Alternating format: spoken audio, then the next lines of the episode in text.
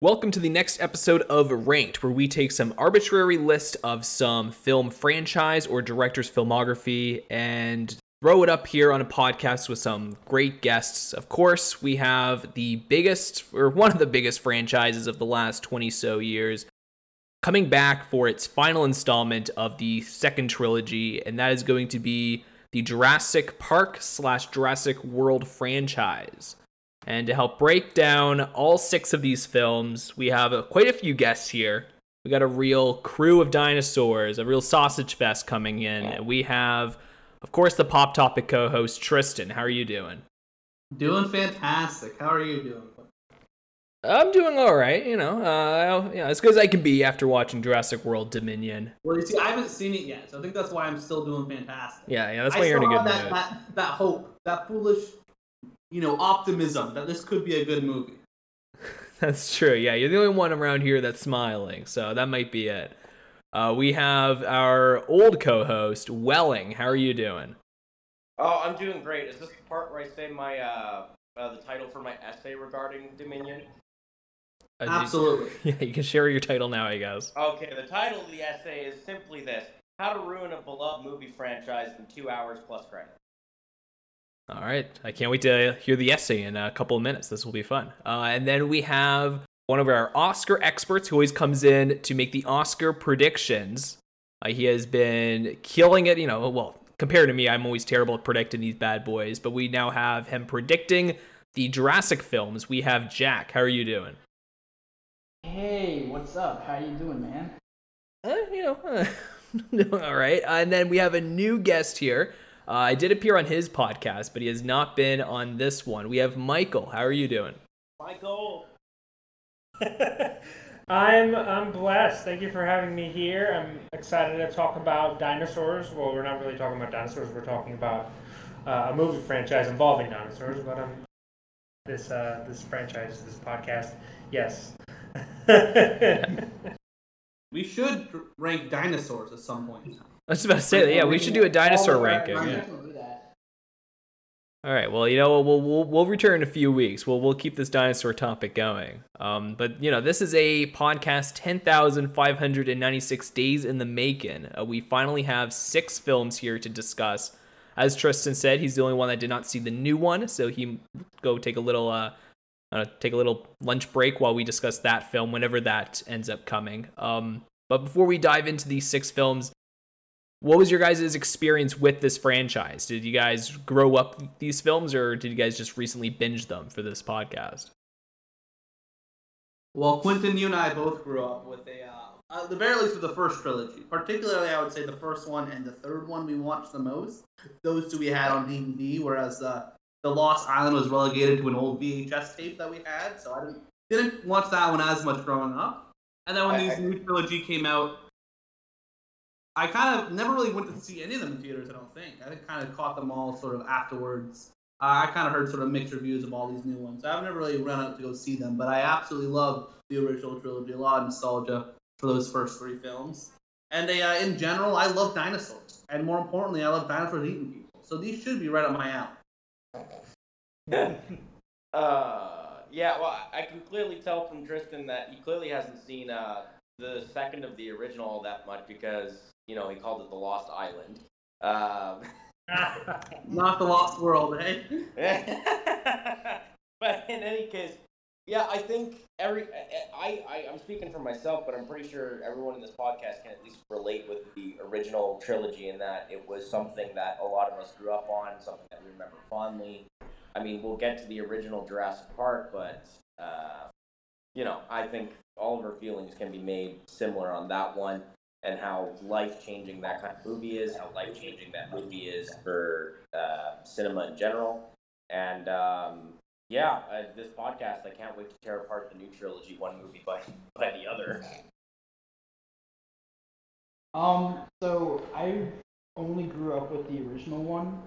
Um, I haven't seen the other. Well, I did see the, the other uh, movies when um I did the binge last week, but uh, I I've only experienced the first movie. Um, I've watched it a million times. I had it on VHS, uh, DVD. First VHS. Yeah, yeah. The whole yeah. The first movie just it's just like nostalgic to me. Like I really love that movie from the bottom of my heart. Um, yeah, I think Welling or Tristan. I'm pretty sure. I think we all are all in agreement that yeah, I grew up on the original uh, trilogy, um, and I've basically grown up with all the Jurassic Park movies up until this point. I um, up until recently, I had not seen Jurassic World uh, Fallen Kingdom. I had either skipped it because I heard not good things about it, or just I just like forgotten about it. So I checked that out recently, and then I checked out on Kingdom just today. So uh, yeah, I, but basically, I've I've grown up with this franchise. Uh, sorry, Adrian was just doing something in the background, so I just paused for a bit. Bring Adrian to this. Uh, she wouldn't be caught dead watching Jurassic World Fallen King or uh, yeah, Fallen Kingdom. I, I couldn't convince her. Well, I've only seen five of the six anyway, so she just go off the one she knows. I think she saw half of the first one, so she That's could be good enough for me. yeah, yeah. I think the as far as she knows, the movie ends when the T Rex gets out of the cage. She's like, "All right, let's get an ending." Which really, they, it's, it's good an ending on She its just likes the idea of the dinosaurs being free. Yeah. You know, they break out of the cage. That's a happy enough ending for her. That's right. Stop at that point. Well, maybe she'd like Fallen Kingdom then. I don't know. No one likes Fallen. uh, but yeah, uh, as Tristan said, my nostalgia for it would be the same as his. Uh, we definitely grew up with the first trilogy, uh, and mostly the first and third one, because we wouldn't be caught dead dusting off the VHS player to watch the second one. So in our minds, it was just one and three. Uh, we didn't even know what the, we saw the second one once or twice, and that was it. Uh, we just saw. and in the second one, we really liked it, but we only liked the scene with the raptors in the field. And then, then we kind of stopped it after that. Talk about this the second one in that scene. Oh my gosh, I'm s- ugh, I can't wait to talk about that. I think when I was a kid, I just remember the T Rex in the city. That's all I remember. I remember that being awesome. Yeah. yeah. Yeah. obviously i absolutely love the first film and because of that nostalgia just for the first one alone i have went to all the jurassic world films in theaters i will continue to go to see them in theaters every time even though i have no faith in the franchise anymore because that's how much nostalgia i got for the first one baby even if the rest all suck i still get excited when i see a stupid dinosaur on screen i'm a sucker so yeah, that's pretty much my relationship with these films. I'll love them even though I hate them to an extent. Before we dive into the worst film of this franchise, is there anything else you guys wanted to get off the bat? I think the only thing I want to add is we should have had George on this podcast. I agree. We should have had George on this podcast and an actual dinosaur also on this podcast. That would be really cool. All right, this George guy sounds chill, but a dinosaur, imagine cool that would be. I wonder where a Velociraptor would rank Jurassic Park three. yeah, well, you know, he does. Uh, the Velociraptor in Jurassic Park 3 does talk, so we could have had him on. Oh. Oh yeah. Oh, I forgot about that part of Jurassic Park 3. Like I said, I haven't rewatched them. Uh, uh, maybe I should have, because my list is probably real wacky compared to my Tristan's going off his 10 year old nostalgia. I am going off just raw nostalgia I of the first can't trilogy. wait to hear Tristan's list. Oh, it's brilliant. You're gonna love it, Welling. Actually, I know for sure Welling's gonna hate it, but that's because Welling's a loser. Tristan's just swinging all over the place here. He's, he's knocking everyone out of the park. All right, so moving into our last place film here, and Tristan can already take his break because we have Jurassic World Dominion. The- No way. That What was dead fuck? last. What the fuck? How was What that the- so falling? Wait, wait, what the fuck? I'm just as What's going I'm just as here? speechless as you guys. I'm gonna Um, mute it. You want to shoot me a message when y'all are done? yeah, I'll, I'll I'll message you when we're done. Well, I'll put it What in the fuck is going on here? So Alright. the Decrease of armor. So everyone's score for this film. So we have Jack and Michael, who both put this in last place. Wow. I put it in yeah. fifth place, and Welling put it in fourth place. So Welling, you are, you know, who would have thought Welling is the champion of Dominion here? I, Because he doesn't even like it. But Welling, I don't want that. I don't want that title. uh, you put it in fourth here. What was your thoughts on Dominion? Okay, so my number five and my number six, I don't like them. One, I absolutely hate, and the other, I get what they're trying to do, and I can respect it because it would have been cool if they did it right. But at the same time, Dominion, it had enough in it for me to enjoy. There was a couple things about it that I did enjoy, but for me, Dominion was just eh, the narrative behind it. It was it was all about disappointment. My favorite part of the movie, Quentin, uh, Quentin, you were watching it with me. My favorite part of the movie is the early scene when they're they're uh, in that little garden area of the lab, and there's the big statue. I don't want to cut you off here, but uh, let me put a little sidebar here. If nobody has, if nobody wants to get spoiled at all, uh, maybe skip ahead 10, 15, uh, let's say roughly 15 minutes from here. It might take us a little bit to discuss this new movie. This is brand new, so I imagine there might be some listeners that haven't seen this film yet. If you want no spoilers, you could skip on ahead here. We'll try to be a little light on it though. Let's try not to go into like too much detail on real heavy spoilers. If you guys need to, we can do like another sidebar and kind of let them know to skip a few minutes if we need to discuss something. But yeah, let's try and keep it a little light here. Uh, so if you want to listen along, you guys can. We'll try not to get too into the webs here. But anyways, sorry, Welling. Oh no, yeah, no, it's fine. Like like I said, it's it's a movie about disappointment. But anyways, m- my favorite part of the movie, and this says a lot, is the, the the circle. When you see it in the first shot they do in that garden, Quentin leans over to me and he's like, "I bet you at some point in the movie there's going to be a T Rex that shows up behind this circle." And sure enough, during the climax, they go back to that garden. I'm like, oh fuck, it's gonna happen. And sure enough, it happens. that says a lot. If that's my favorite part of the movie, is Quentin predicting something as dumb as that. Yeah. But th- this movie was just chock full of disappointment. The character arcs that two specific ones took, I absolutely hate. This is supposed to be a movie about dinosaurs being involved, involve the world. It kind of takes the uh, the ending part of the Lost World, which I'm sure some people can agree it's not the best part of that movie, but it's supposed to take that, expand it into a worldwide dinosaur pandemic. And instead, they go back to their shame stick of taking everything back to a lab. A major plot point of this movie was gigantic locusts destroying crops in a dinosaur movie. Mm-hmm. What the fuck? Yeah. What and I don't. I didn't come here to see locusts. If I did, I would have uh, seen Prince of Egypt again. Um, but like, but like, and Prince of Egypt is a, marginally better movie than this. Yeah. oh yeah. Like, but why?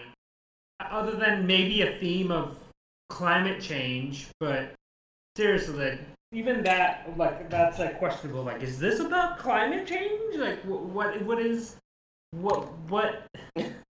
Yeah, um, I'm with you. I'm with you. So I actually read the leaks from last year on Reddit oh, about uh, Dominion because at that point I was just like, you know what, I don't really care about these movies anymore. I'll just like read uh, whatever comes my way. And when I read those leaks, I was just like, oh man, I, I, I hope it's not actually real. And they actually did it. And it's, it's terrible. I hate this movie from the bottom of my heart. It's one of the worst.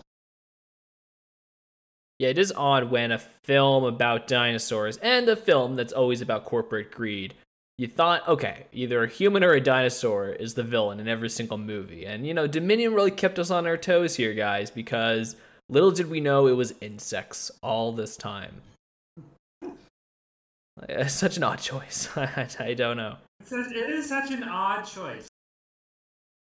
Look, there's enough in this movie that keeps it above two other movies for me. There is enough like nostalgia, enough like little throwbacks here and there. The new dinosaurs are cool, but I haven't touched on the dinosaurs either. Did anybody else notice the severe difference between CGI dinosaurs and animatronic dinosaurs? Oh like, yeah, yes. I remember the was it? I think it was in the earlier scene where uh, one of the main character, the main characters were doing like the the heist thing, and they yeah. pick up like the little dinosaur, and it's like an animatronic. But then um, you watch scenes later with uh, a bunch of dinosaurs, and they're all CG. You're just kind of like, why would you do both of them? You well, that that's not what I'm harping on. What I'm harping on is the CG in this movie was bad. Like you could. Oh my gosh! Oh, yes. Oh, oh yeah.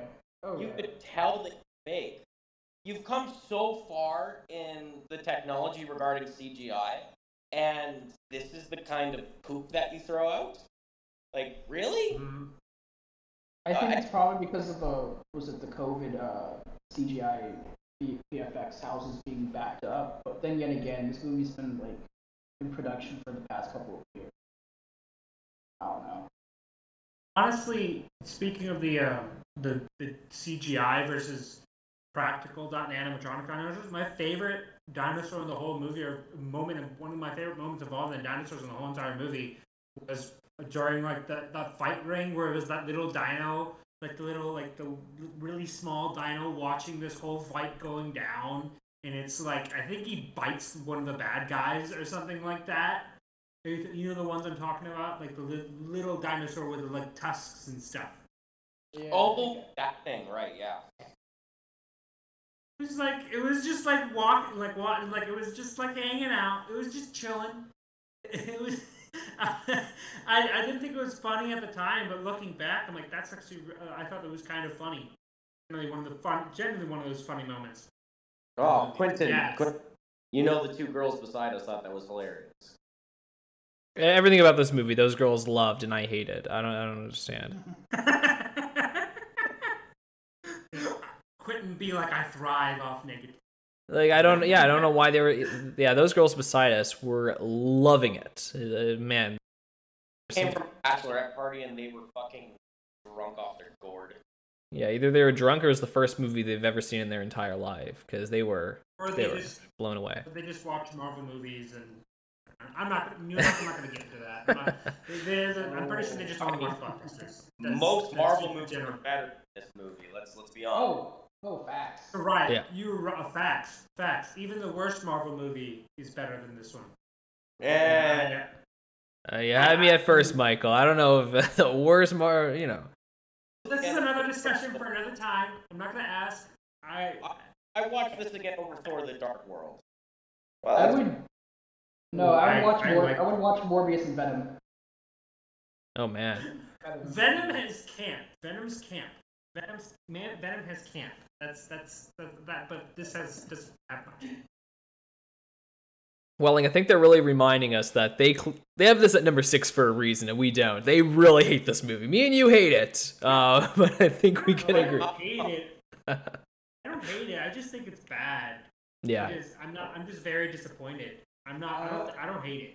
I I don't have a hatred for this movie. It's just that it all the notes that I wanted it to be, and it's it's basically a retread of Fallen Kingdom, and Yes. they didn't do anything to fix what was the problems with Fallen Kingdom. So instead, they just double it down. Yeah, yeah. Also, most interesting aspect of the movie is like the first part, where it's like the even though the now's the, now this scene, like the opening is just exposition. Um, I really liked it. I wanted more of that. I would love to have like a spin-off, like maybe a 45 minute spin-off of it being like a nature documentary of the effects of the dinosaurs being in our world, like mm-hmm. people giving interviews like what do they think about the dinosaurs being in the world? Like you know like just getting like this docu again like a documentary or a newsreel or something along the lines of the the opening scene. I like the opening scene a whole lot. The opening scene was great. It just took like like a modern like Facebook video that you'd scroll through and they plastered on your screen. I actually really like that. And I, if you i do too Do you, do you remember when the, the Little Rock short came out on YouTube? And I was like, if they if they take this and they do that with the new movie, I'll be happy. Because that's kind of what I wanted in this movie. Right. I remember they did the was it the prologue thing uh, before Fast and Furious Nine. Which Yeah, pretty where was that prologue? Yeah, which pretty much set up the tone for this movie. I thought that prologue was pretty like neat.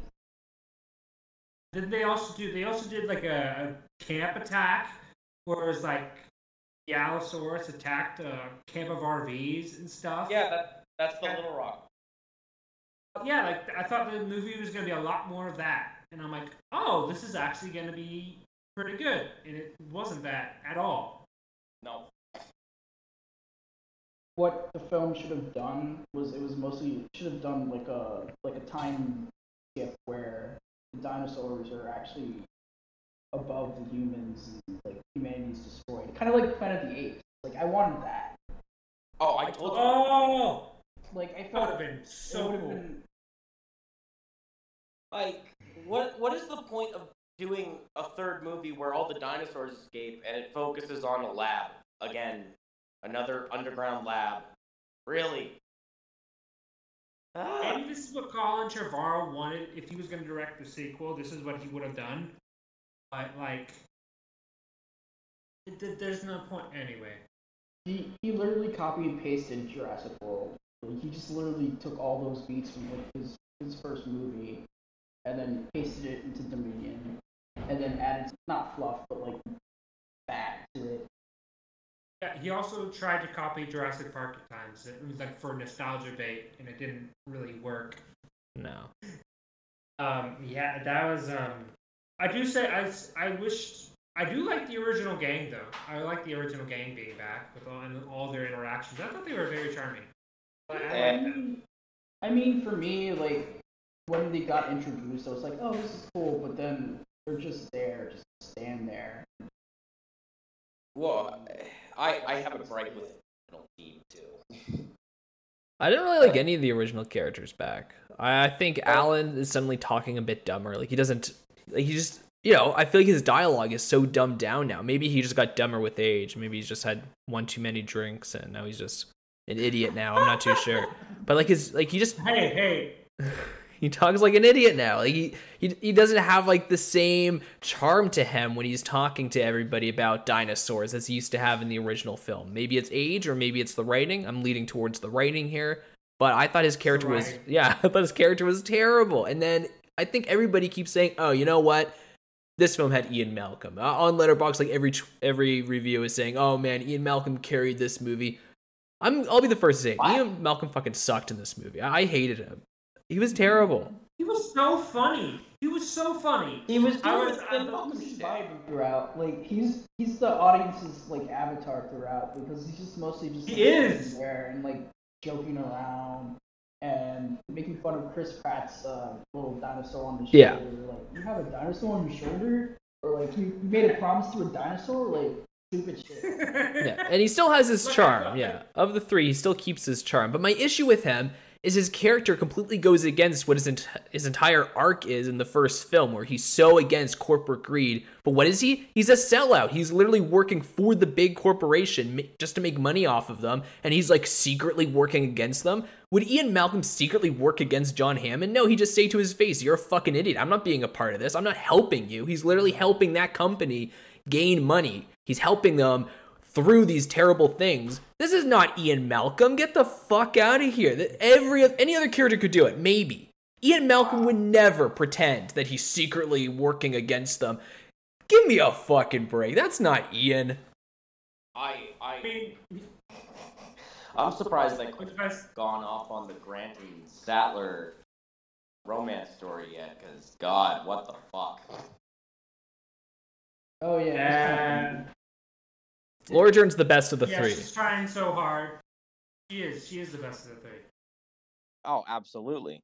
But I mean, those those characters they built that arc in Jurassic Park, and it kind of just threw away. Like getting the like starting off the movie by hinting there's going to be a romantic relationship between the two is just not what I want to see. Like, it it ruined a good chunk of their character arc for me. That's not what I want to see. I want to see them be Jurassic Park, Grant and Sattler, and that's that that's just not a part of it. It just felt cringy. Yeah, I get it. I like some of the new characters they brought in. I, I enjoyed Ramsey's character. I I enjoyed the Ramsey character. That was that was an all right character, I think. But I mean, besides that, they're just doing their same shtick. There's nothing there's nothing really new to them. I like the uh, I, I like the dude that's in the dress shirt that's with Ian Malcolm the whole time. Yeah, that's the the Ramsey guy. Oh, well, I don't know their names. Yeah. Fuck me in the ass. I don't know. It's dinosaur movies. I don't need to know their names. But yeah, the, the Ramsey guy, I guess. Uh, he just looked fucking hot. Like, come on, he was sharp looking. Uh, so easily he was the best new character. I like Claire, even though she has nothing to do. Like I think Bryce Yeah. Dallas, Dallas Howard is she's great in everything I've seen so far.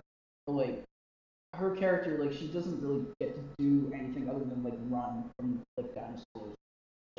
Yeah. Have a good set piece. Yeah. Yeah. Oh, here- I saw this funny review on Letterboxd. Is that Flash is the second fastest person in the world behind Claire Dearing. Especially in heels. In heels. Especially yeah. and you. I want to like Claire because she's uh she's definitely better than fucking Owen. I'll tell you that. Don't even get me started on that fucking guy. But uh, yeah, like Claire is fine. My issue with Claire is I think the film they don't even know what they're doing. They're just making shit up as they go. Like Claire's the John Hammond of this franchise. She literally like in the first movie. She's the big corporate sellout that, similar to John Hammond, has this arc of realizing the error in her ways and the humanity of it. She's John Hammond. But then in the next two films, Fallen Kingdom and Dominion, I think they just forgot to look at their own movie and they're like, oh, she's a girl. She must be the new Laura Dern now. Like, they just, they're like, she's a woman. She's the Laura Dern. No, she's not. She's John Hammond in this movie. What are you talking about?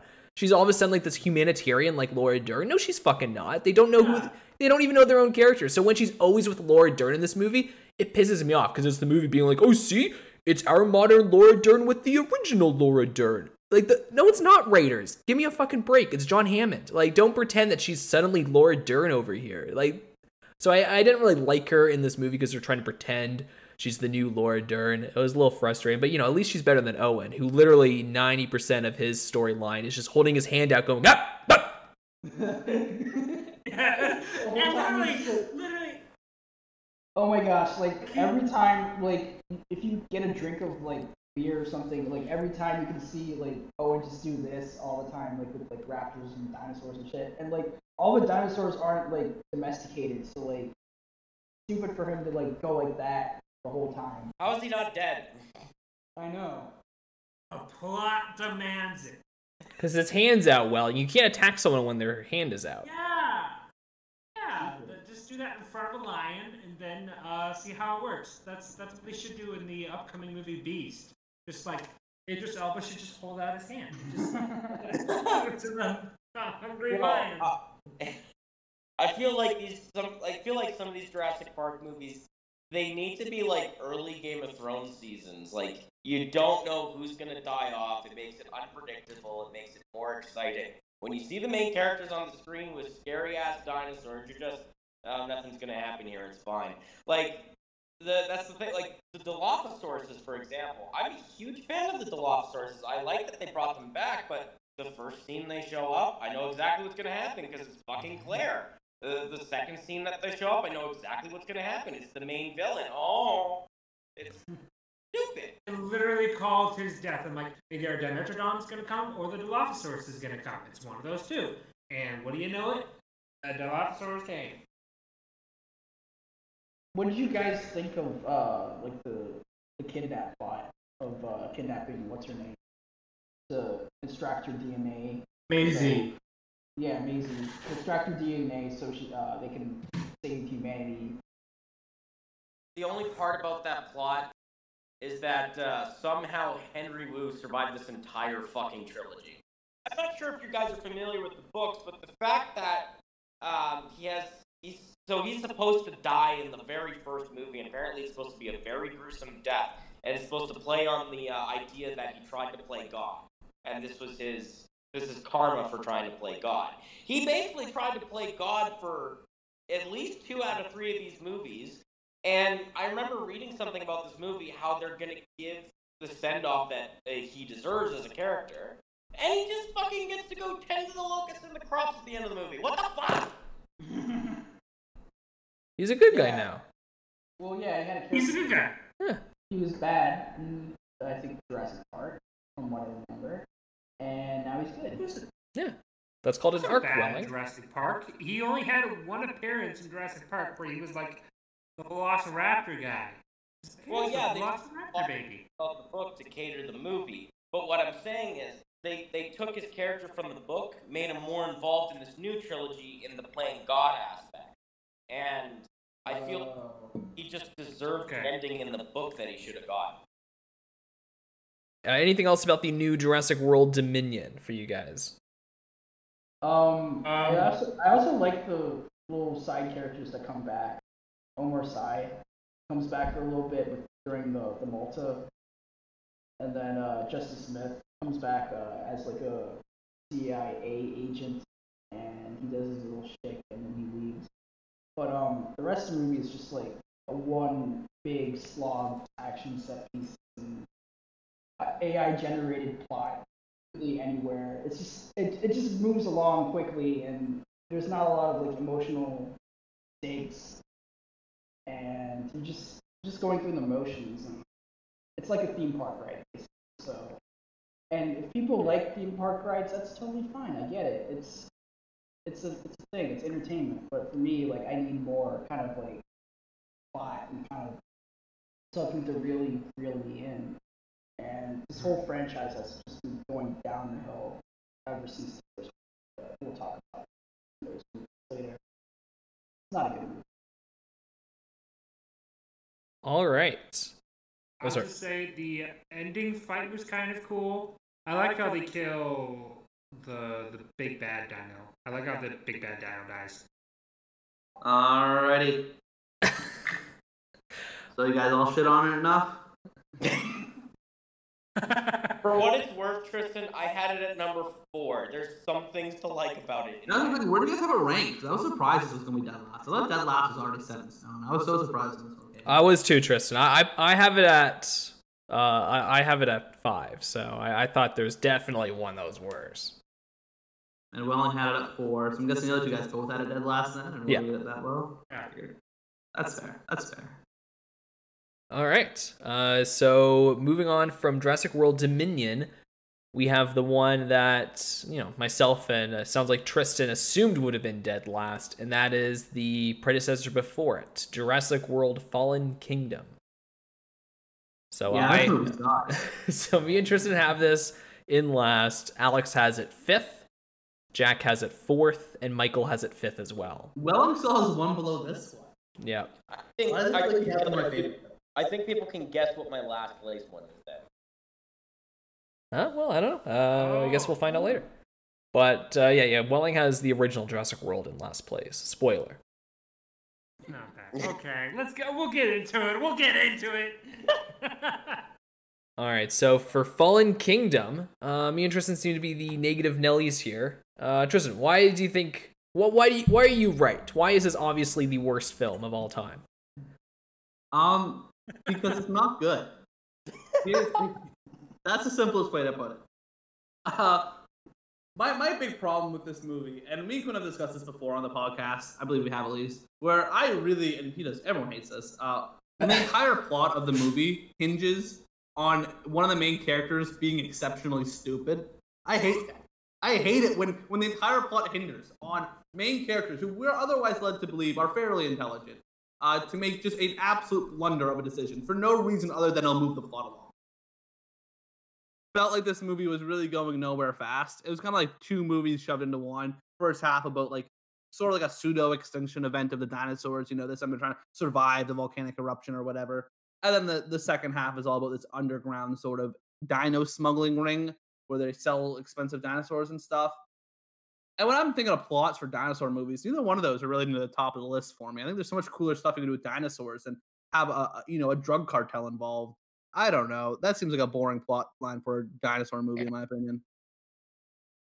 Oh, we just got done talking about Dominion. Oh boy, I'm having fun with this. Um, no, Fallen Kingdom. See, the reason I have it, uh, I I think Dominion is better than Fallen Kingdom. Although what we just had, the conversation we just had about Dominion, it's got me wavering a little bit. But um, what I like about Fallen Kingdom is they had a different director, and I like the vision that they had with it. They wanted to make it a bit more of a darker horror movie kind of aspect to it, especially that opening scene. Oh my god, that was a great opening scene. I like the ideas that the the director had and what he wanted to do with the movie regarding a darker tone, a darker theme, and um, there were some aspects of that movie that I thought really uh, hit the nail on the heading regarding that theme. But Tristan, you're absolutely right on story and plot points and all that kind of shit. It just eh, those didn't hit for me, but the theme alone is what kept this out of last place for me. I really like that you mentioned it felt like a horror movie, especially even though Quentin hates it, and I'm pretty sure Tristan hates it too. is the first time we get a glimpse of the Indoraptor. Indoraptors, where it's like slowly like like reaching out toward Maisie. I thought that was really creepy. Even uh, not really creepy. That was a hype. I think it was creepy. I think it was kind of a creepy thing, especially seeing it for the first time.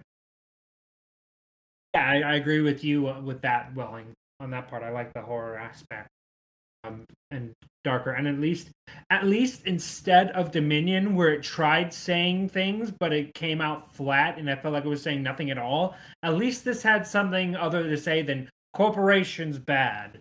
Um, this it was more like it showed the uh, the the emptiness that comes with um, focusing more on on profit, the capitalistic part, throwing the emptiness of it, and the it also says into the way that we've had in previous movies, but it's like to show how awful these companies are when it comes to maximizing profits in stuff like that. Uh, if you know what I'm trying to get at, I think it had a at least had something stronger to say comparatively to to uh, Dominion. All say right now for things I did like about it. I have a bunch of stuff I don't I did not like about it, but as of right now, that's some of the. I just wanted to add on to what Welling was saying about that. I think for me, this is the guilty pleasure of the franchise for me personally. Um, I like the change of uh, the director, uh, Jay Bar- Baronetta. I like his, his style. For me, just it was just mostly just the action sequences uh, were really good in this one, and I really oh yeah the, the tension between um, the main characters, even though they were doing a lot of dumb stuff. But um, and the the black market plot, which is also dumb. I think for me, this is it's just like a guilty pleasure. Uh, I can't really go deeper into it without. Uh, oh, you can spoil this. You can spoil it. Yeah, spoil the shit out of it. And also, like the movie's so bad. If you haven't seen it, you you saved yourself the time, so it should be okay. I mean, I laughed at the whole subplot with the black market and it basically turning into like Resident Evil 2, where you just have a bunch of dinosaurs fighting each other in the side of a mansion, and running away from dinosaurs. Yeah. It's literally like Resident Evil 2, where you're just like running away from like a big bad guy. And it's like yeah. Um, and I think the introduction of uh, forgot what's her name and uh, Justice Smith. Uh, their characters are stupid and Oh. they all yell throughout the whole movie. Oh. For some reason, I don't know. I just had fun with them. I think the director like oh like he Ju- Justice Smith yelled like that in one take. Like, oh, that's gonna be really funny. Do it all the time. Basically, yes. Um, and then just Chris Pratt just doing absolutely nothing but just like smoldering and being very like action guy archetype throughout the whole movie. It's just like, like he's he's literally just uh, Star Lord, but like Without the jokes. Yeah, but like boring. Yeah. I, th- I feel like he was more star a serious version of Star Lord without the emotional part, like, and he has a gun. Jurassic World, I felt like he was just that, but um, we'll get into the Jurassic World later. So I, I disagree. I feel like he was a less, a lesser version of what he was. He was like Star Lord without the personality. Well, yeah. Yeah. Basically, basically, all the roles he's been doing for the past couple of years, action roles like Tomorrow War and all that. He's a cowboy. I think he was pretty good in Tomorrow. Well, tomorrow, yeah, that's what he's been doing in Tomorrow War. But I think he was pretty good in that. I, I, I, I, have, I'm I, not- have, I have fun with that movie. I did too. I thought it was fun. I thought it was a fun. But let, let's talk about the real problem with this movie. If you had all the money in the world, how much would you pay for a dinosaur? Because they got some pretty fucking great deals on some dinosaurs. Holy shit. Wait, how much did the dinosaur sell for? I can't remember the number. Yeah, Tristan. So they would sell the dinosaurs for like ten to fifteen million dollars each. Okay. So if you think about it, the price of all these dinosaurs was like less than it cost them to make this movie. So these egotistical writers are like, our movie is worth more than actual living, breathing dinosaurs. Who would drop like ten grand on like a nice sports car. You know what I mean? Or like or like a yacht. Like a dinosaur is way fucking cooler than a yacht. Yeah.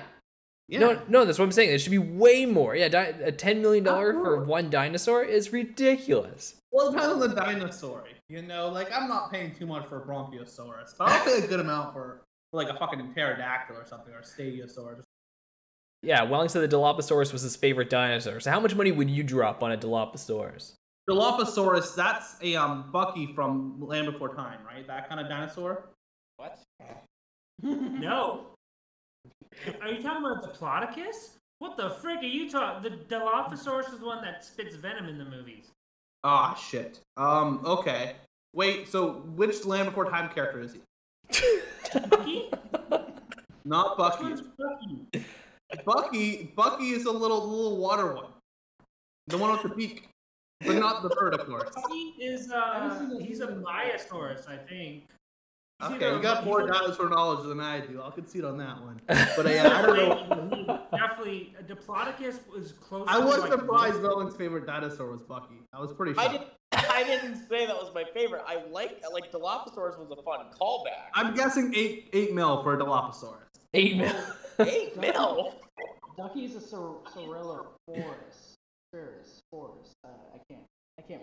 Well, we'll save that for the Land Before Time ranking. Ducky, Ducky's at least at least 16 mil. Ducky's Oh my gosh, that takes so much time. Let's do the Land Before Time ranking. Hey, you know what, Michael? Give it about three years. Me and Tristan will do uh, Land Before Time. We'll ranking. do it. How much does the Dilophosaurus cost? Oh, they didn't have it in that movie.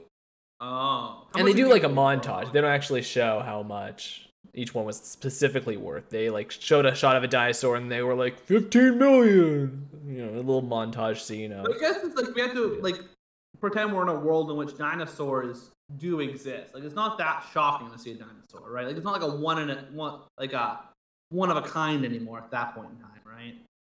Well, in Fallen Yeah. Kingdom, aren't those the only dinosaurs that exist right now? The ones in those cages? Um, yeah. Well, only because those of them died from the volcanic eruption. Yeah. So, they are one of a kind. That's, I'm gonna assume they drowned because I don't know if they can. That one, that one, um, Triceratops things, Triceratops thing. It looked like it was struggling to swim. It looked like it was gonna drown. Uh, You know what the worst character is, though? It's the fucking Indoraptor. What a piece of shit character. the Indoraptor sucked, but the little girl was objectively a worse character. Oh, Oh, fuck, oh, oh, annoying. the. Oh It was dreadful. yeah, that's probably not true. the actress's fault. I am not making fun of the actress at all. 100% on the right. I'll make fun of I'm the not- actress. She was terrible. I, I You don't like the actress? I don't know. I I've blame the never- writing more than the actress, but I, uh, I say this, Tristan. She's a better character in the new movie, so you can be happy about that. oh, Is well, it that, better character? No, I would not say that. I would not say she's a better character. She's just as painful. No, she's still annoying. No. You know, this is the bottom of the barrel here for Fallen Kingdom. I guess technically she's better because, like, in this movie, she makes the most idiotic decision ever. yeah, she was dreadful. Yeah. She, she, Also, Yeah. she also in Dominion. She doesn't have one of the worst lines I've heard in quite some time. The uh, "They're alive just like me." I I literally groaned, and it was like midnight. I was I groaned pretty loudly. I'm I am hoping. I rolled my. I literally like I was watching it on my laptop. I groaned, rolled my eyes back, and laid back down. Like I'm like I can't believe that line is there. And it was supposed to be an emotional like scene with all this uplifting mu- music and stuff. I'm like, oh my gosh, I can't believe somebody actually wrote that. I can't believe somebody did. Tristan and I are going to do a best movie quotes of all time draft in a few days. After this, Tristan, we should do a worst movie quotes of all time because this this is in contention here. it, it's a bad line. It is, it is, it is a really bad line, that's for sure. Um, it like it was the fact that both her and the dinosaur were alive. The only thing they could find to connect the two of them. They have no other similarities between her and the dinosaur except they're both living currently. Is the only the only They're threat. also. Clones. That was the other thing. They're also clones, but that's that's it. Yeah, you know, oh, she's got to relate to them somehow. somehow. Yeah. Uh, I'm at peace with this movie. I wrote my longest review ever on everything I hate about this movie, so I, I feel like I'm calm now. I'm okay. But for those that don't know, uh, this is my least favorite blockbuster of all time. It's in my bottom five films of all time. I think Fallen Kingdom is genuinely one of the worst pieces of media ever. I, I hate this movie so much. Every, there's not a single thing about this movie you could point to, and I can say, yeah, that's pretty good. There's nothing good. There's not a scene, a line, a character. I don't. There's nothing I like about this movie. Uh, the Indoraptor. Do you guys not realize how ridiculous this is? They have a dinosaur they made that is so good. You point a laser at something and he will attack it. What's the laser attached on? It is attached on a gun. If you just pull the trigger, it would kill them faster. Why? What, what does the Indoraptor do? And then they point the laser at someone. Claire points it at Owen, and he like jumps, so Owen dives, and the Indoraptor just kills itself. Like, is this this is supposed to be a killing machine? The big villain of this movie is a killing machine, and it gets outthwarted by two characters that don't know who they are and a clone girl. This is ridiculous. If I recall, they try that, but it fails. But then blue comes out of the blue. And then kills itself. that was pretty good, actually. I'll that. But how did Blue beat the Indoraptor though? Isn't Blue just a normal raptor? Yeah, well, well, yeah, it beat it by like surprising it. but she's a good guy. But but but Blue's a good guy. Surprise at the Yeah, Yeah, she's Yep. a good guy. Blue's a good guy now, so it's automatically stronger. It beat it with plot armor. Yeah. So you didn't like the? I think the most. My, as much as it's bad as going for it, I think it has the most emotional scene in the entire franchise. Ooh. With the, bra- the Brachiosaurus dying. Oh. Oh, yeah, that's a good one though. That's a really good scene, actually. Because like Because I, the- sorry, like I rewatched this last uh, week. Um, I remember watching it for the first time at home, and it was garbage, and I hated it, and I never wanted to see it again. But like when we were supposed to do this uh, kind of binge thing, I was like, you know what? Let me see if it actually holds up. And surprisingly, I think it for me like it holds up more as like a guilty pleasure type thing. All the crap that's in the movie, but somehow like I still had fun with. it. See that that I can get. I unfortunately can't enjoy it because I just hate it so much. But it is almost to an extent so bad it's good. I kind of get what Jack's saying here. Where like it's so insane that if you're like a few beers in, it's kind it, like I can see how it could be fun. I don't think it's fun, but I I, I see the appeal. That I you know I, I, I don't think it's fun at all. But I, I can see how like it's so ridiculous. You can kind of have fun with it. I mean, once again, I did drop some edibles. So. Yeah, yeah. See, there you go. That would help. Yeah. like when the Indoraptor's like reaching out for the girl on the bed, it is like so ridiculous. That is kind of funny, right? That is a trailer shot, in my Yeah. opinion. That is like, or a promotion shot, like on a poster or something like that. That is just mainly there for a trailer shot or a poster. It was in the trailer. Yeah, Of course it was. yeah, of course. That- That's its only purpose. Or when the Indoraptor lunged at the three heroes and a plastic tree was in its way and it couldn't get around the plastic tree. And so they have time to escape. And you're like, wait, is this not the biggest killing machine of all time? And it couldn't break through a plastic tree? Like, you know, when it, stuff like that happens, it is kind of so insane that it's kind of funny. Uh, so, you know, I, I get it. The Indoraptor, right? Wasn't it? Didn't it just look like a regular raptor but slightly larger with weird arms? Like, like it was just a regular raptor but bigger and had human arms. Or something. Yeah, yeah, it had human arms. That's pretty much it. And but didn't they already do that in the the first one with the Indominus Rex, where it's basically a, a slightly larger T Rex with bigger arms? Yeah, it was a T Rex with bigger arms. Now this is a raptor with bigger arms. You got it. They did a lot more cool things with Indominus, though. Well, yeah, it was just a when and when did they make the Indoraptor? Because didn't they fire the guys at the end of the at the end of the first one, and then the beginning of the second one, there's a volcano eruption. When, See, when I think I think there's two different evil corporations that you have to keep in mind here, right? Wait, so there's a different dinosaur building corporation that makes the Indoraptor? I think so. Yeah, because what Henry Wu crea- created the Indoraptor, he was taken off the island in Jurassic World by the rival company because there's Biosyn, and then what's what's the other one? The other one that the the other one that they pay attention Look, to. you have five avid movie buffs here who have all just recently rewatched the Jurassic movies, and we're still struggling to figure this shit out. How is it supposed to make sense to a regular audience member? It's not meant to make sense to us. It's just meant to make a billion bucks, and it did. Just dumb it down.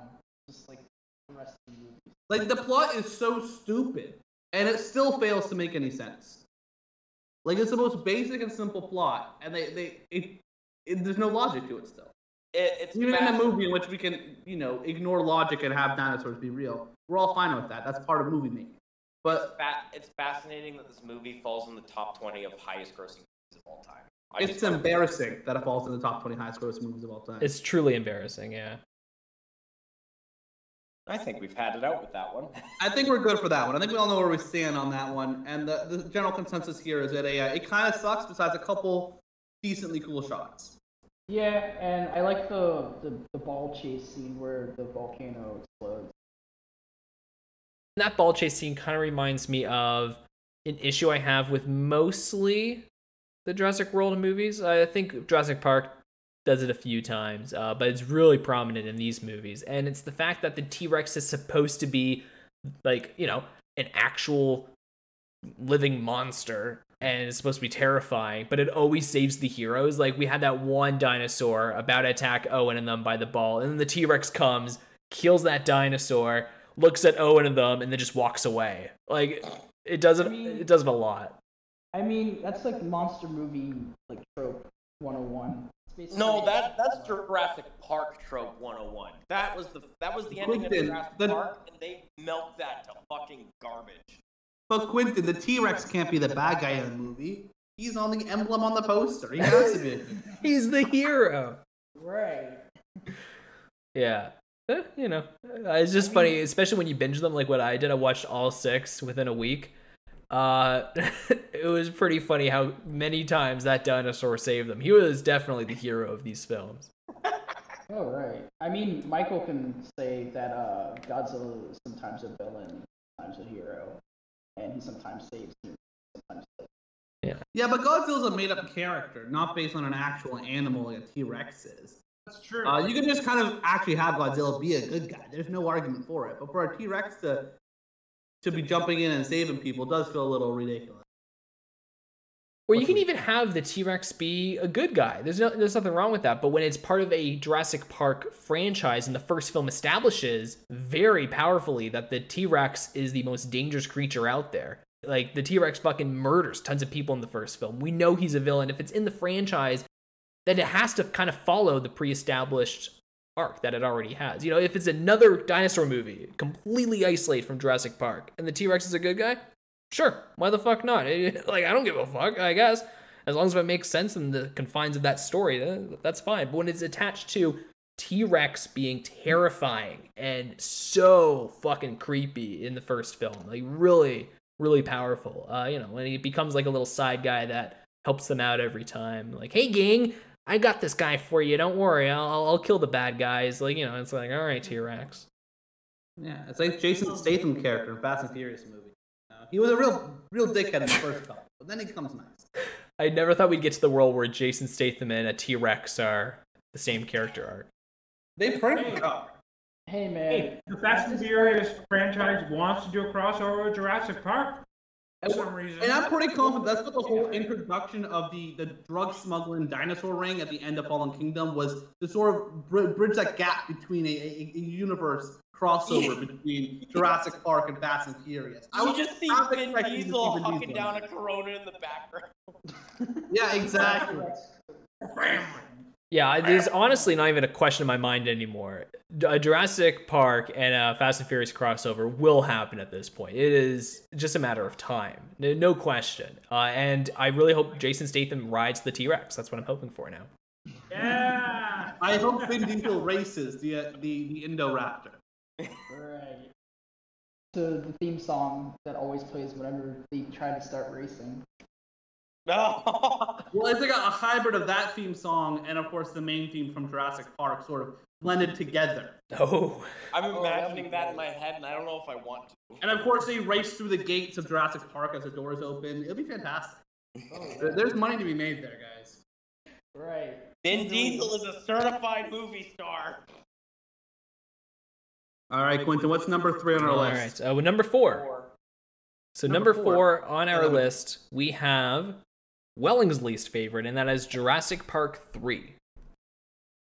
How dare you, Welling? So I Welling, think he's gonna put it so low. Embarrassed. uh, yeah. Well, the fact that it's lower than Fallen Kingdom and Dominion. Come on, get out of here. Those two are That's way just worse. But uh, Jurassic Park three, Welling has it at six. Jack has it at five. Michael and I, we both have it at four, and Tristan has it at two. Number two, baby. Did we skip Jurassic World? Did we just skip it or? No, that's, that's above that. What the okay. fuck? We're going in order of our ranking, so we all have Jurassic World higher than Jurassic Park three. We don't all. Okay. That's that's not true. Take that one back, Quentin. I put this one number two. Standby. Stand by.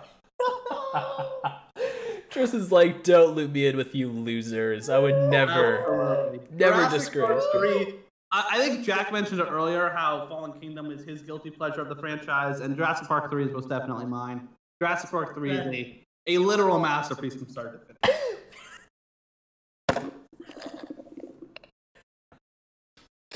We're using the word masterpiece lightly here. I like it. Very. Uh, very literally here. Um, I would I would never overuse that word, Quentin. I, I really enjoy Jurassic Park 3. I will be first and foremost honest with everybody here. I have already mentioned it. It's probably mostly nostalgia uh, pushing this one up. That and large, I think we can all admit that besides the very first one, spoiler alert, the rest of the Jurassic Park movies have ranged from being good to a uh, not so good. And so it's not like any of them have really been a knock out of the park fantastic. You have to put it in second. I don't think any of them besides the first one have really got there. And so of the other five or the other four I've seen, 'cause I haven't seen Dominion yet, of course.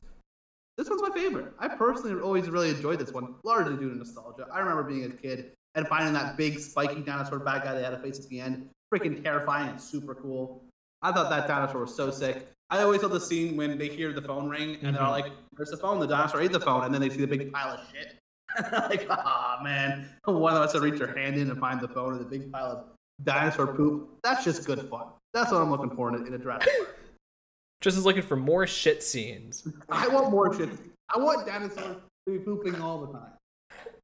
That's a good point. If you think about it, guys, Tristan had uh, the top two films that Tristan has on his Jurassic Park ranking are the two that have giant turd piles. So it makes sense. I mean, I'm pretty sure. Wait, no, isn't the phone in the Spinosaurus's belly? Because they're like calling it, and then it's like there's a dramatic like Yeah. camera movement to the, the Spinosaurus, and the Spinosaurus is just staring them.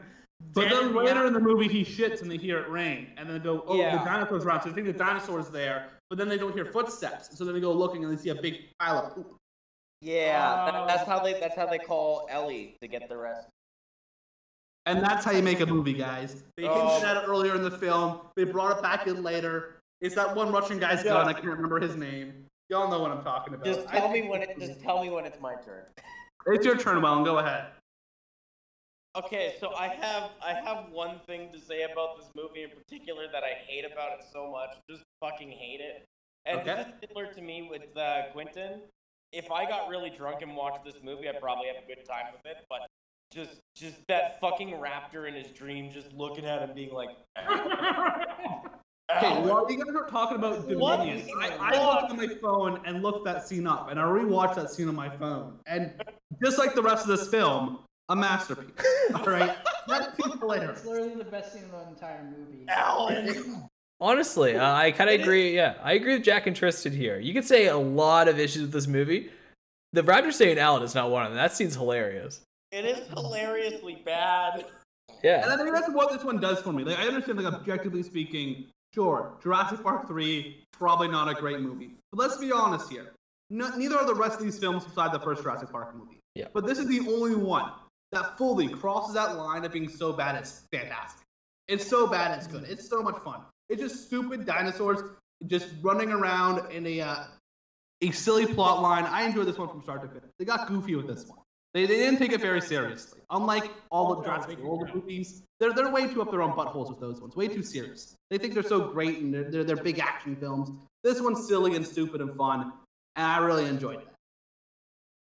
Uh, Yeah, it doesn't take itself too seriously. The first kill in the whole entire movie is one, I think, the most brutal in the entire franchise. No. the most brutal- No. one of the most gory, most gory in my opinion. I think the most gory. Where it's In- uh, uh, Is this The the one that opens with all the little dinosaurs, or is that the second one? that That's opens Lost the World. little- That's Lost World. I thought that was the second one. I thought so. This one opens with the guy getting like bit, like he gets first chewed by the um Spinosaurus, and then he gets like like like shredded by the plane propeller, if I'm not Oh, mistaken. yeah. That's the. I'm pretty sure that's the goriest kill in all in all of Jurassic Ah. Park. Mm, goriest, yes. Uh, I I have a nomination for best kill, and uh, Oh, it's not the best kill. It's the goriest. yeah, that's um. It wasn't the first kill of that movie though, but uh, it was the first on screen. But Yeah. uh, yeah, that. Oh, you're right. I I I I I I I hate so much about this movie. What do you hate about this movie, Welling? Besides Uh, the fantastic Alan stream scene. Alan, Alan. Alan. There was nothing to like about this char- these characters. The movie made Alan Grant seem like a greedy hoe. The the chemistry be- between these characters was bad. The kid was annoying. There was just so much slapstick, stupid shit about this. Like like uh like what the what Michael was referring to earlier when they hear the phone ringing, they turn around and there's just this gigantic fucking dinosaur that they didn't hear coming that is just staring at them like, ah, my next meal. Like, what the fuck is going on with this movie? I, I, I just, I, I hate this movie to my bone. This is, this is, this is my hate movie, as in Quentin hates fucking Fallen Kingdom. This is my hate movie. I, I just despise this so much, and I'm so glad they didn't make a JP4 after this because some of some of the stories they had written up for JP4 was just brutal. They it would have gone fully downhill from there. This this all you got to remember this movie almost killed Jurassic Park entirely. It uh, it would have just left it in the dust before they revived it. This movie almost killed it. They should have. They should have let it rest. They should Yeah. have never. revived it. This is the Honestly, perfect conclusion. yeah. This they went out with a bang, baby.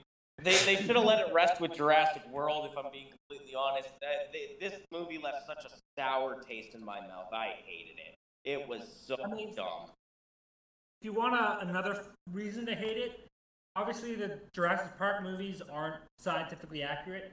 But uh, fun fact: when the Spinosaurus like kills the Tyrannosaurus Rex, the new big bad, that is legitimately not possible because the Spinosaurus jaw was not strong enough to break any bones Yeah. at all.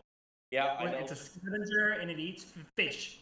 That is that's it. So Yeah, and it's freaking badass. All right, it's so cool. It is great. It's really cool looking, but it's just it's just not possible for the Spinosaurus to kill the T Rex. Look, if I wanted historical accuracy, I'd watch Land Before Time. But that's not what I'm here for. Okay. Not even that's historically I, accurate. I am here to saw, see big dinosaurs eat one another, and it freaking delivered. No, Unlike you're all these stupid dinosaurs eat people. Let's be honest. And uh, oh, I, oh, I almost forgot this one. The last thing that pisses me off about this movie, Billy, Alan Grant's little side character that he has there. His his story arc was good when he sacrificed himself so everybody could escape the pteranodons. But then he just shows up alive at the end of the movie. That's just like the a gigantic. Yeah. I agree. They should have let him die. I agree. If there was one Yeah. flaw in the film, they sh- his death was pretty satisfying. I, I, his Yeah, it death was pretty cool. happy. I, I like his the hero sacrifice. You know, and they have the nice line about the astrologers and the and the astronauts and whatnot. I really enjoyed his death. I think they should have let him rest. You know, I don't think they should have brought. Him. Yeah, it was a cool death, and I think you know, say what you want about this movie, like Welling has. Uh, the one thing about this film that even the first Jurassic World can't do, but at least that one's fun, and Fallen Kingdom and Dominion also can't do, and those aren't even fun, is it, it still has the Jurassic Park tone where it's it's scary. It, it- you have this fear for some of these dinosaurs, just like the first two Jurassic Park films, where you know the Spinosaurus and the Pterodons, like they're terrifying. And like when they're on the bridge and they attack Billy, like they like I think that whole Pterodon dome area is one of the coolest set pieces in any of the films, except for you know uh, the, the first movie always has an asterisk. Uh, Compared to that, it's nothing. But compared to every other film, I love that set piece. The whole dome area, it's really creepy. It's like a giant bird cage. And so I thought Billy's death, you know, death with asterisks, uh, I, I thought it was fucking awesome. I think it's such a cool death moment, even though he comes back to life at the very end, and it's so stupid. Uh, this film, unlike the, the reason why it's at four for me uh, because the movie is pretty overall stupid. It, it, you know, I watched it for the first time in years and has not aged well, but at least it keeps the tone. It's still See, that's fucking why I didn't rewatch it. I'm living off 15 years of pure nostalgia, and I'm loving Oh it. wow. Not 15. It's more like 11. This is the first time I saw it, and I barely remember all the beats from the movie except the Alan scene, and I think just the kid being fucking annoying throughout. But the rest of the movie, I barely remember what was going on. I haven't watched it in a long time, but I remember a, a number of stuff, as I mentioned. Um, the one thing that sticks out to me, even though I love the, the how the Velociraptors, the Velociraptors are just amazing in the first three films. They're all they're the, easily some of the best parts. The thing that I have a problem with the Velociraptors in this one, other than the Alan part, um, was the part where it's like waiting to be a jump scare. like it's like they're looking at all the glass like dinosaurs Oh. and then the the velociraptors just standing there like oh we're gonna really get him good now Let's- he's behind the glass and he's Oh waiting yeah. Okay. Hey there. hi it's like it's like ghosts in horror movies where they're like there to be a jump scare like instead of like you know like like trying to destroy them or kill them or get them out of the house they're just there to scare them Like, boom like that is literally the point of the introduction of the velociraptors in this movie is to be a jump scare Yeah, that, that scene was hilarious. And it's similar. A similar moment happens in Fallen Kingdom. We didn't mention it, but it's it drives me nuts, uh, which I guess shows how nostalgia works for me. The raptor sitting in, the, in that glass, I think is fucking hilarious. But maybe it's because when I was a kid, I was like so into it. And then Oh. Fallen Kingdom, when the guy's in the cage with the Indoraptor and he's like about to clip its tooth off, and the Indoraptor opens up his eyes and gives this little wink, like, "Hey there, audience, I'm about to kill this guy." Like it's the same thing where they're like, they're not really acting like dinosaurs. They're literally just looking at the camera like, "Oh, I'm gonna do a little spooky spook. Just keep an eye out." and you know what? That that raptor scene was pretty funny. It followed probably the, one of the other funnier bits in the movie. I remember that one specifically when I forget which character, but they're trying to use the vending machine, using actual money to get something out of the vending machine. And then just one of them fucking just bootleg kicks the glass open, takes all the snacks out. I don't know why. funny. That's like that's like a scene you'd see on like Parks and Rec or shit. That was that was funny for me. And I can't stress this Um, enough. Uh, Tristan and I grew up with this film. We saw this film how many times, Tristan? And the phone All the ringing. Jurassic Park movies, I think this is the one I've seen the most.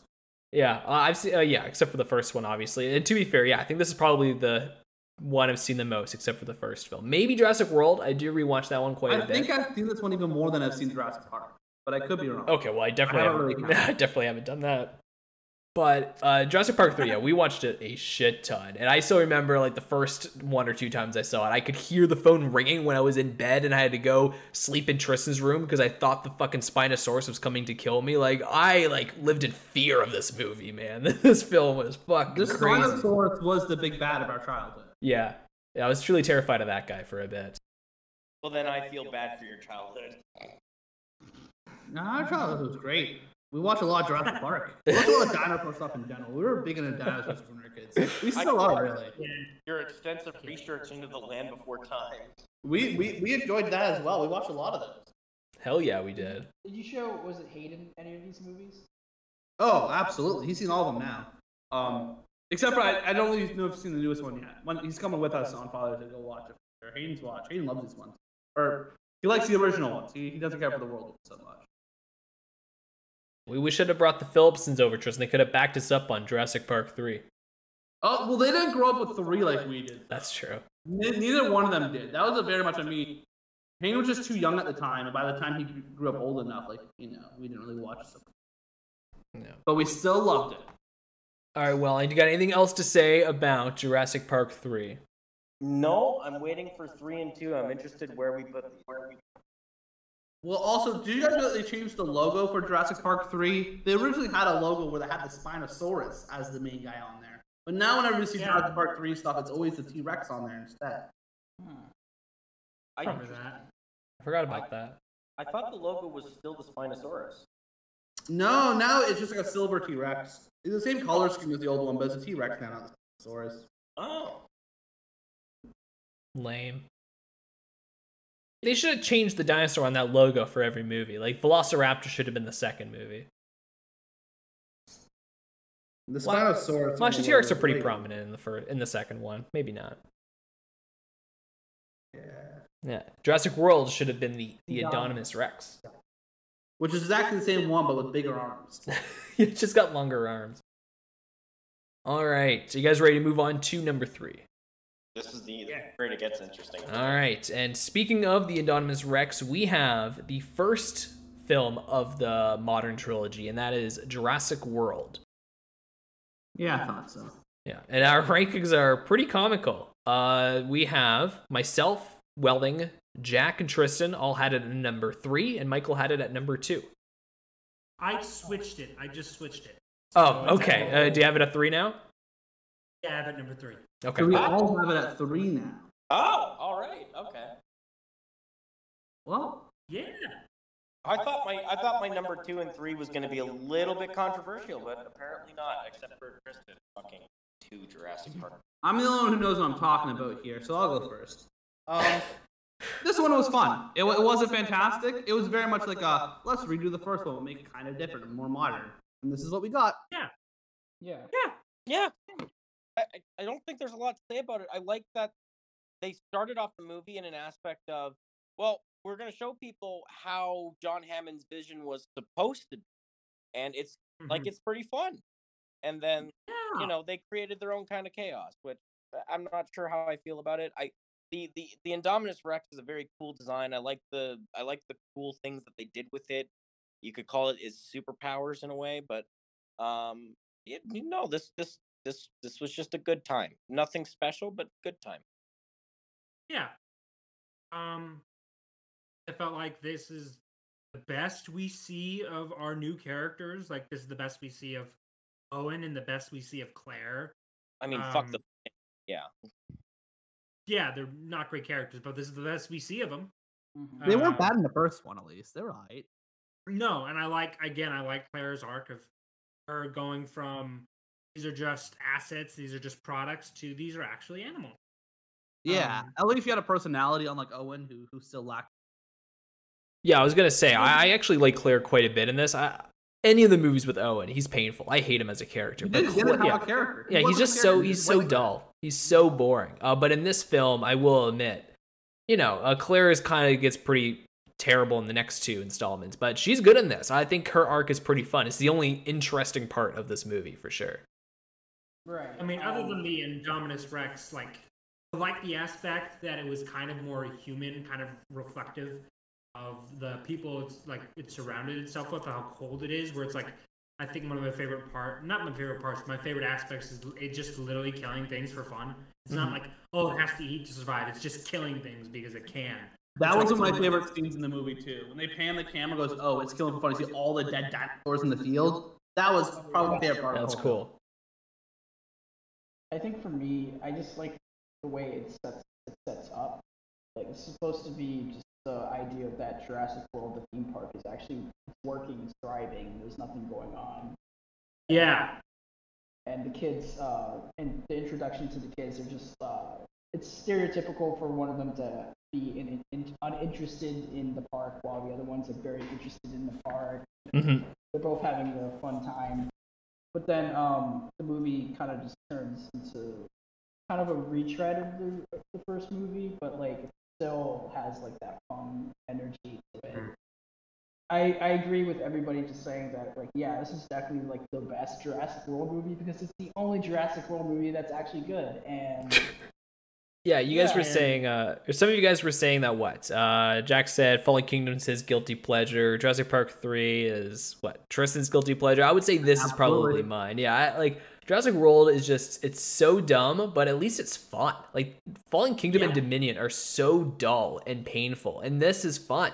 Like at least it's exciting, right? Like I feel like, like you guys said, the idea of what happens if hypothetically Jurassic Park did end up opening to the public. And that's a fun what if theory, you know, step aside Marvel what if. Uh, This is a fun one where the entire movie is just what if we actually made it into a theme park? And it's a really fun idea.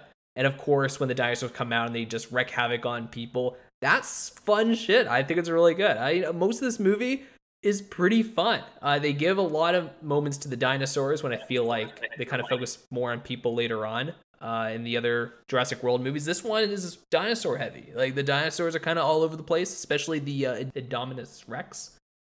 Yeah, I think it's pretty fun. Uh, even though I wanted to bring this up for Dominion, uh, they what? They were doing news articles before the film came out saying the new dinosaur in Dominion is going to be like the Joker. He wants to watch the world burn. We didn't mention that during the Dominion discussion, but what a stupid idea. That didn't even make any sense. Uh, what are they talking about? But at least in this movie, I think the Indominus Rex is kind of like the Joker. Like he literally just murder for sport. Like the dude's just fucking nutty. Like if we're gonna go along with this idea of a Joker dinosaur, that's kind of what Jurassic World already touched on. Yeah, it was like I think it was it was, but I also think it was just like um, a thing of like, na- not nature versus nurture, but it's like again, I think it's like a, a, a um, it is a product of its environment and like uh, it's mentioned in Dominion where like the Indoraptor didn't have the empathy that Blue had. I think it was just like it was showing the apathetic nature of businesses and their products. What would be something like that is actually created by business just to generate profit rather than something that's um, from nature, where nature has its usual cycle of of its uh, of life of thing kills thing, bigger thing kills thing, and that keeps repeating it over and over again. While this one's just more focused on the business being cold and uh, something killing something because it can. What were your guys' opinions on Raptor Training 101? Fun. Um, I, I, I, think it's kind of cool. Fun, it's a fun scene. It's a fun scene. The military stuff sucks, but like the training stuff at the beginning is pretty fun. Yeah, the military stuff felt so unnecessary. It's so painful. Pretty cliche, like pretty pretty standard. Like I kind of expected. Yeah, the only dull moment of Jurassic World is the whole military side storyline because it makes no sense. It's so stupid, and the rest of the film is so fun and idiotic and playful. Uh, the military stuff thinks it's very serious, and it's not. Yeah, and you know what? I kind of just realized something. They took the worst storyline from Jurassic World yep. and kind of developed their last two movies off of that military crap. Yeah, I noticed that. I noticed that on my rewatch. I was like, oh, really the worst part about Jurassic World. They looked at that Whereas and said, the original trilogy yeah. was really just about the rest of that movie. You know, big dinosaurs run around in the big field killing one another, and people trying to survive. And that's what I want in a Jurassic Park movie. I don't care about the government. I don't care about companies or politics. I want dinosaurs, people getting eaten. All right, that's what I'm looking for. And despite the movie trying to like really present itself as this is a tribute to Jurassic Park. We love Jurassic Park, and they do so many references to it, like the dude wearing the original T-shirt being like, "Oh, the OG's always better than the remake," which is like so, you know, it's so idiotic that's kind of fun in this film. But the movie twice is so fucking annoying to me, where they have the iconic score when they're in the hotel room. Are you fucking kidding me? They use the most iconic score of Jurassic Park and the two it's just the two kids in their hotel room. What's adventurous about that? They literally wasted that score for that scene. That that's what they sat on and thought, yeah, baby, bedrooms are pretty fucking lit. We gotta really amp the score up. yeah, but it's a sweeping cinematography shot. Yeah, yeah, and then and then yeah, the shot goes out the balcony window to show the landscape. But once again, it's about the buildings. The score is about the wonder of the fucking dinosaurs. You don't even see the dinosaurs in the shot. It's like, look how cool the buildings look. So it kind of, I don't know, for me, the score of the adventure and the excitement of seeing a dinosaur, that's the score for those that don't, I don't know if you've seen it recently, Tristan, or the listeners. I just rewatched it two days ago. Okay, yeah. So this the, the Jurassic World, not Jurassic Park. Yeah, for Jurassic World. Yeah, uh, this is the score that they had in the first film when Alan looked at the dinosaur for the very first time. It's the same score, and it is so fucking epic. He sees the dinosaur for the first time, the wonder and excitement, and then in this movie, it's the two kids in the bedroom, and then they look out the window and they see some buildings, which is you know totally different feel. But maybe they did it intentionally, like oh wow, look at how much look at how more plain it is nowadays in modern film. Like maybe it's a joke on that. I don't know, but uh, that kind of sucked. And then they burn the when the dinosaurs ruled the earth flag on the stick. What the fuck is that supposed to represent? What the fuck was that? That's a past time. Well, this past die because the T Rex turned into an Ex Machina. Oh, that's true.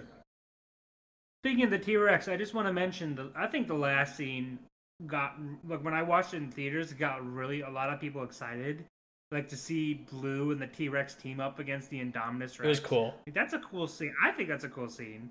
Yeah, Even though it's it's dumb, fun. it makes no, No, sense. yeah, no, it's see that I agree with you, Michael. It's so dumb that it's fun. It, it like a T Rex and Velociraptor working together to take out a man-made dinosaur is so fucking idiotic. That's fucking awesome. It is, it is a fun end. Yeah. It got me Let's look at- how fast people could run on heels, and believe it or not, you could actually outrun a dinosaur on heels.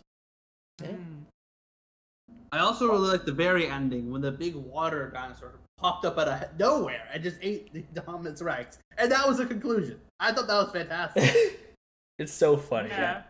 We should talk about that the whole sequence where uh, the dinosaurs are attacking everybody in the park. and That's cool. The um the nanny Lady. gets eaten. Oh yeah, I wanted to bring that up too. I wanted to bring that up too. Yeah, because that's like a whole discourse on social media, just like raw dogging the whole sequence and criticizing it for it being too violent. Oh fuck that. Yeah, that seems awesome. That's the kind of death that Henry Wu deserved. That's the kind of death Owen should have gotten. Fuck that guy.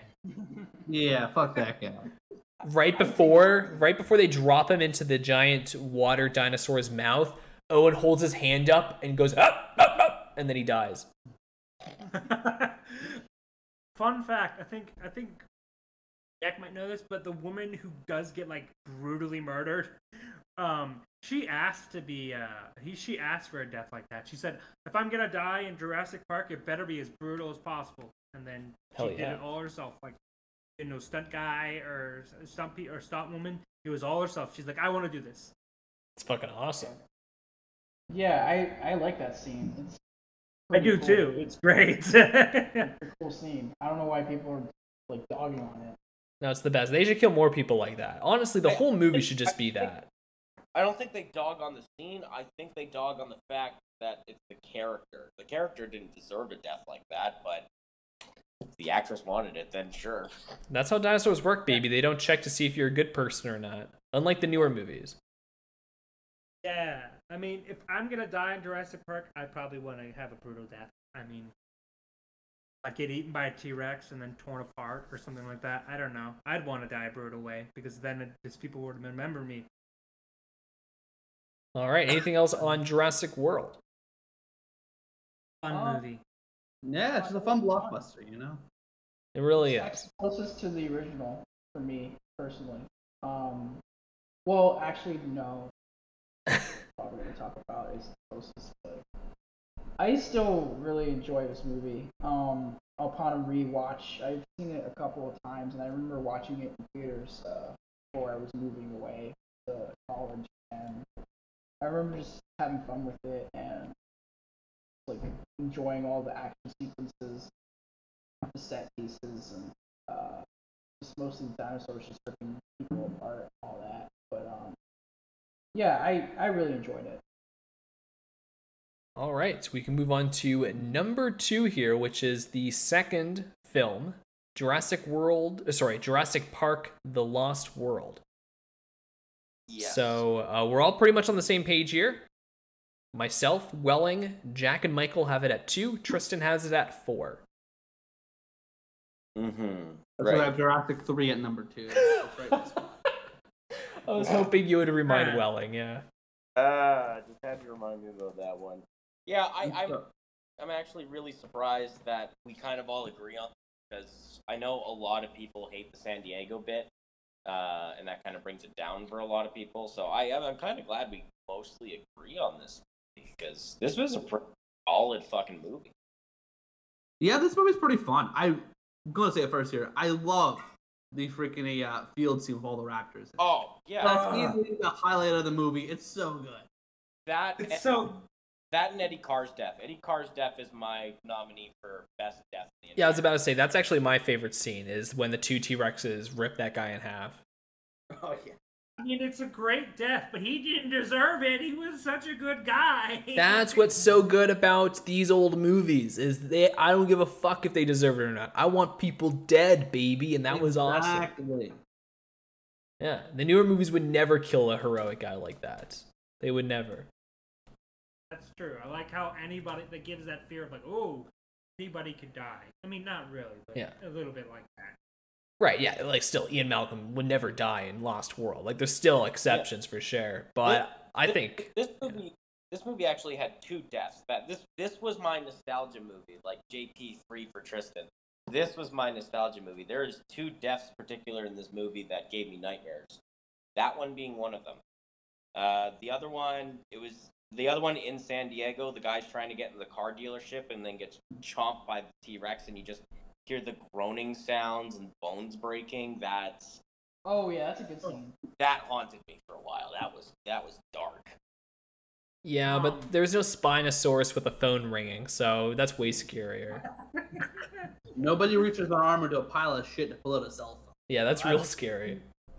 I mean, I mean, this one also has a really good like introduction. I think it has The opening scene's Uh, fantastic. It's so good. opening scenes Oh, yeah. so good. I did. I didn't like when I first watched it as a kid. I'm like, oh, she's not dead. The little girl's not dead. No, she dead. She dead. Like died in a really brutal way. He Oh my god. And then the other guy that died from those tiny little pieces of shit, that was also a very memorable death. Mm-hmm. So many, Mhm. so many deaths in this movie. Yeah. Yeah, um. Yeah, the action in this film is the best part about this movie. I think the story is pretty weak. I think it's literally just King Kong, but with dinosaurs. That's literally the whole movie. Basically, yeah. Yeah. I also remember being real slow paced. I find the plot. Yeah, it That's is plot. really the, slow. The action scenes are fantastic. As we mentioned, some of the best in the movie. The deaths are phenomenal, but they uh the plot's pretty long winded and slow. And as what I mentioned, pretty cliche. pr- Basically, just Kong. And that's easily the weakest part. But as far as being a fun action film, the, the fight scenes in it are fantastic. the action's They're awesome. just a, uh, a bit of a slog to get to sometimes.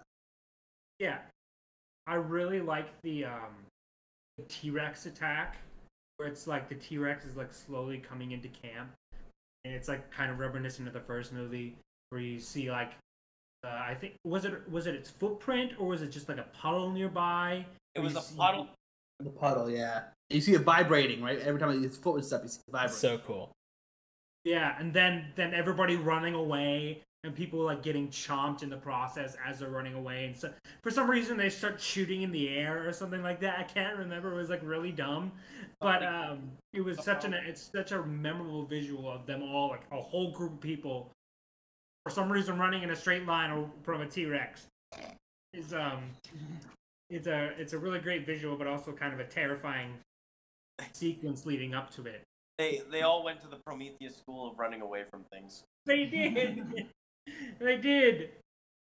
And then Oh. when they were in the waterfall and the guy has a snake on him, so he like takes a step back and the dinosaur oh, yeah. gets him. And you just see the blood pouring from the waterfall. Like that's visually so cool. It's so Oh, fucking that's- awesome. And then right after you think the T Rex is gonna come back, I think it like roars or something like that, or groans or something. I can't remember what it does. And then Ian Malcolm comes sprinting through. And you think, oh shoot, the T Rex is gonna come, and it's actually just it's just Yeah. See, Um, and that's the thing with this film is, uh, even if the plot is slow, even if it's just a remake of King Kong, like even if it's like whatever, uh, the action in this film is almost, I would say, on par with the original. Like the action is so much fun in this movie. Uh, you know, I guess I would prefer the original, but it's great. I would argue the action is better in this movie. Now, don't get me wrong. The first one is a better overall movie. It's this, the, the, but that's more story Right. and the introduction and just everything about that first movie is perfect.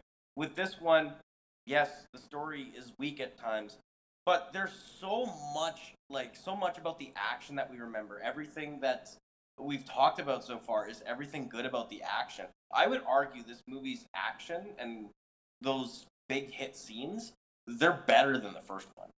hmm. Okay. I I can see that.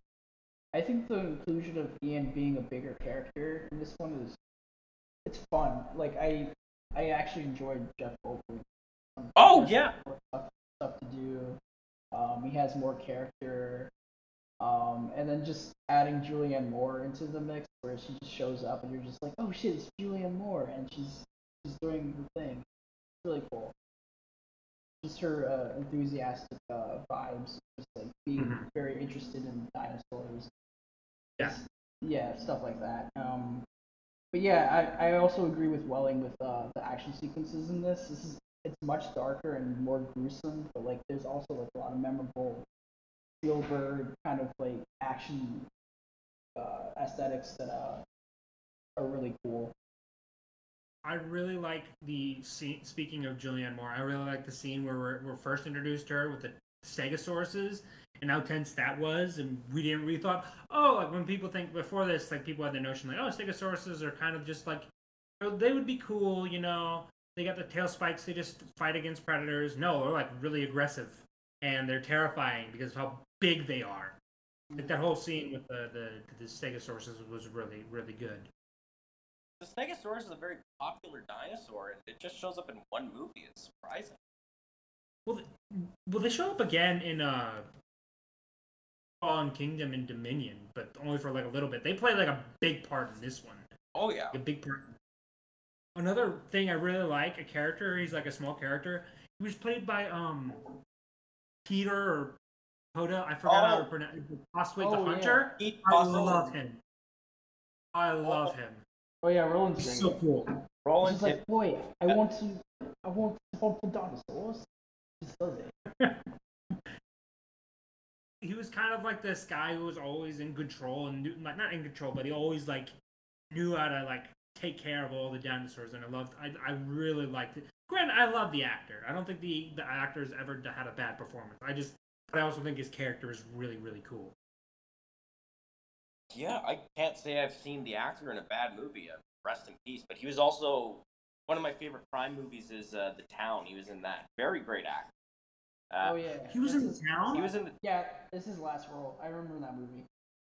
Classic. Oh no! Yeah, very like amazing actor, and I he's he's one of the best. He's basically. I forget the I forget the guy's name in Jurassic Park. He's like very similar character kind of to Roland Tembo, but I think Pete Postlethwaite just plays a much better version of that character. I agree. Unbelievable. I, don't know I why. agree. I don't know why you guys are lying over here. That guy in Jurassic Park is awesome. You're talking about the Velociraptor hunter. Yeah, Oh, he's They're so both cool. really good character. I, Yeah. I both I, I like them both. All right. Okay. Yeah. still a good character, but I think Lost World's version of that was much better.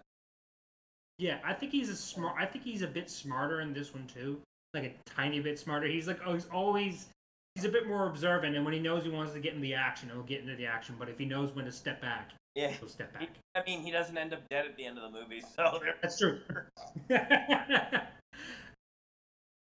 Another part I really liked is the the other T Rex attack on the vans. That's a really tense scene, uh, where they where they're trying to get their baby back. Yeah. um, I really like that scene.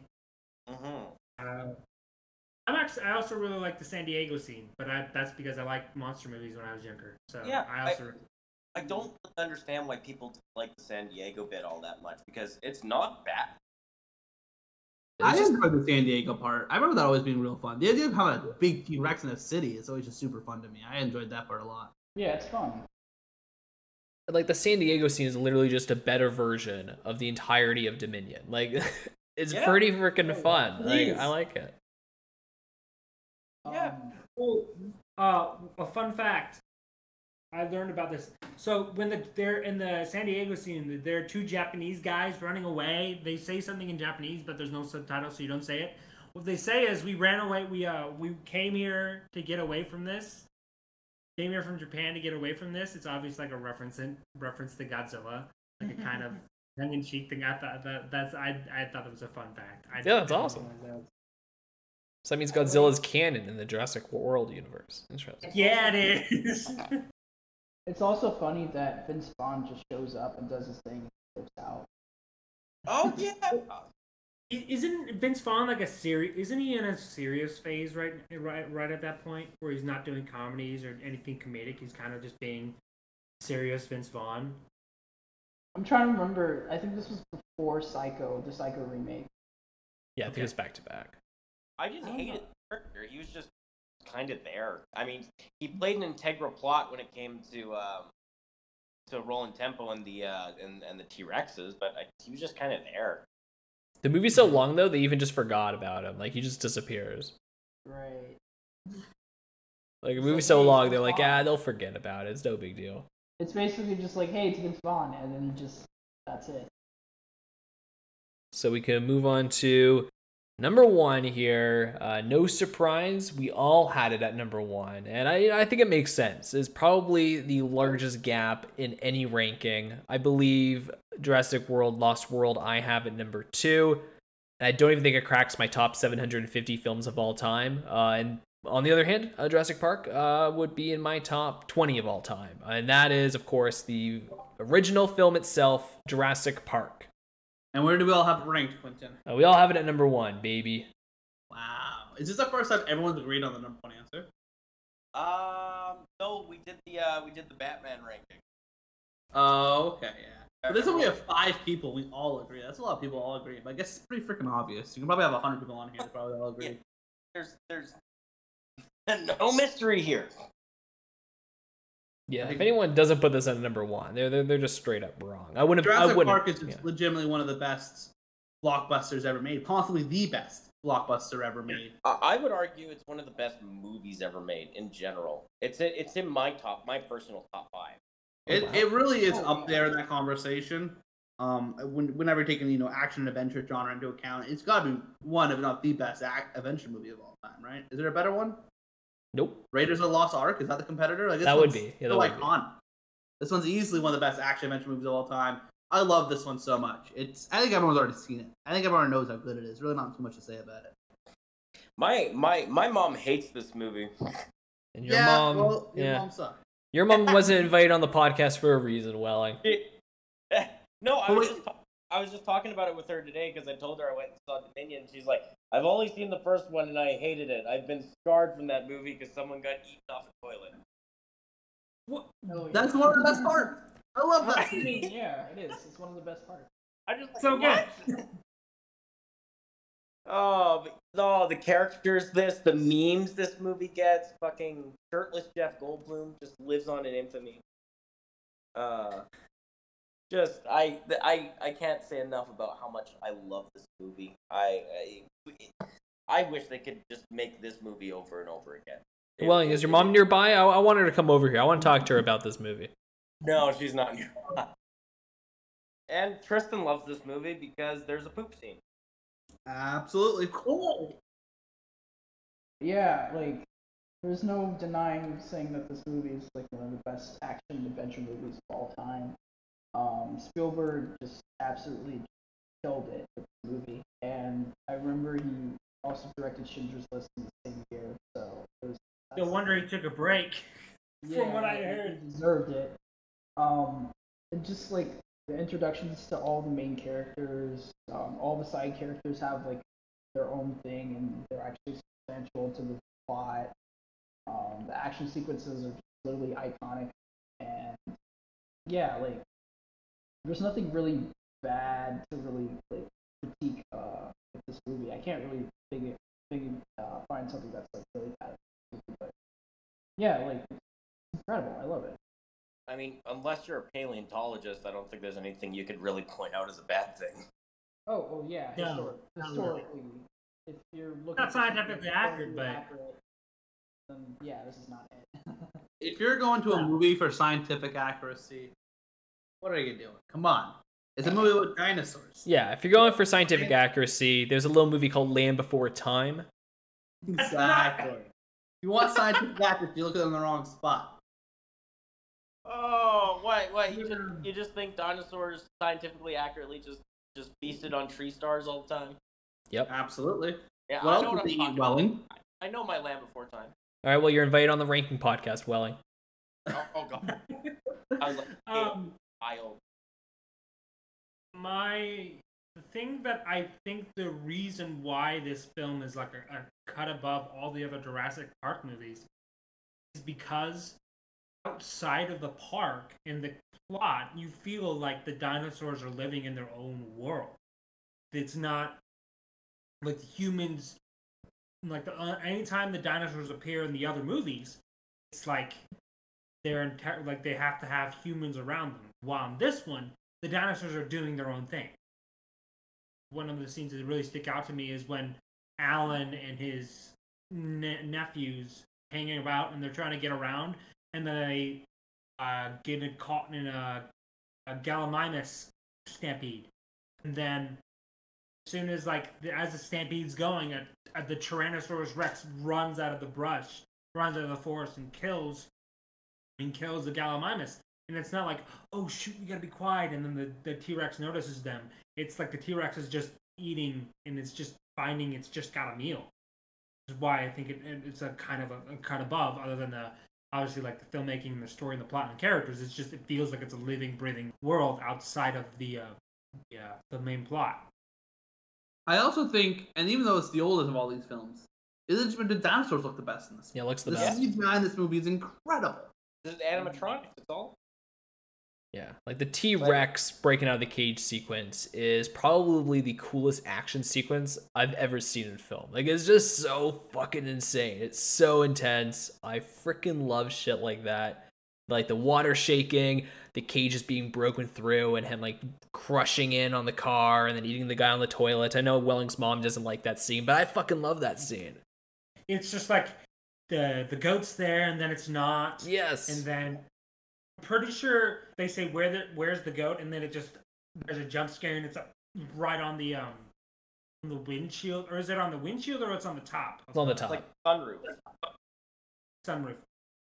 That and then right after that, you you just hear it, and then the first glimpse is the T Rex is like claw on top of the thing, like test, kind of like letting you know, like it's kind of just testing um the the the uh the, the fence, and it's just that creepy visual of the um the uh T that we're not getting to see, but we're just like, oh shoot, oh shoot, something's wrong here if the the T Rex is testing something out with its little claw. Yeah.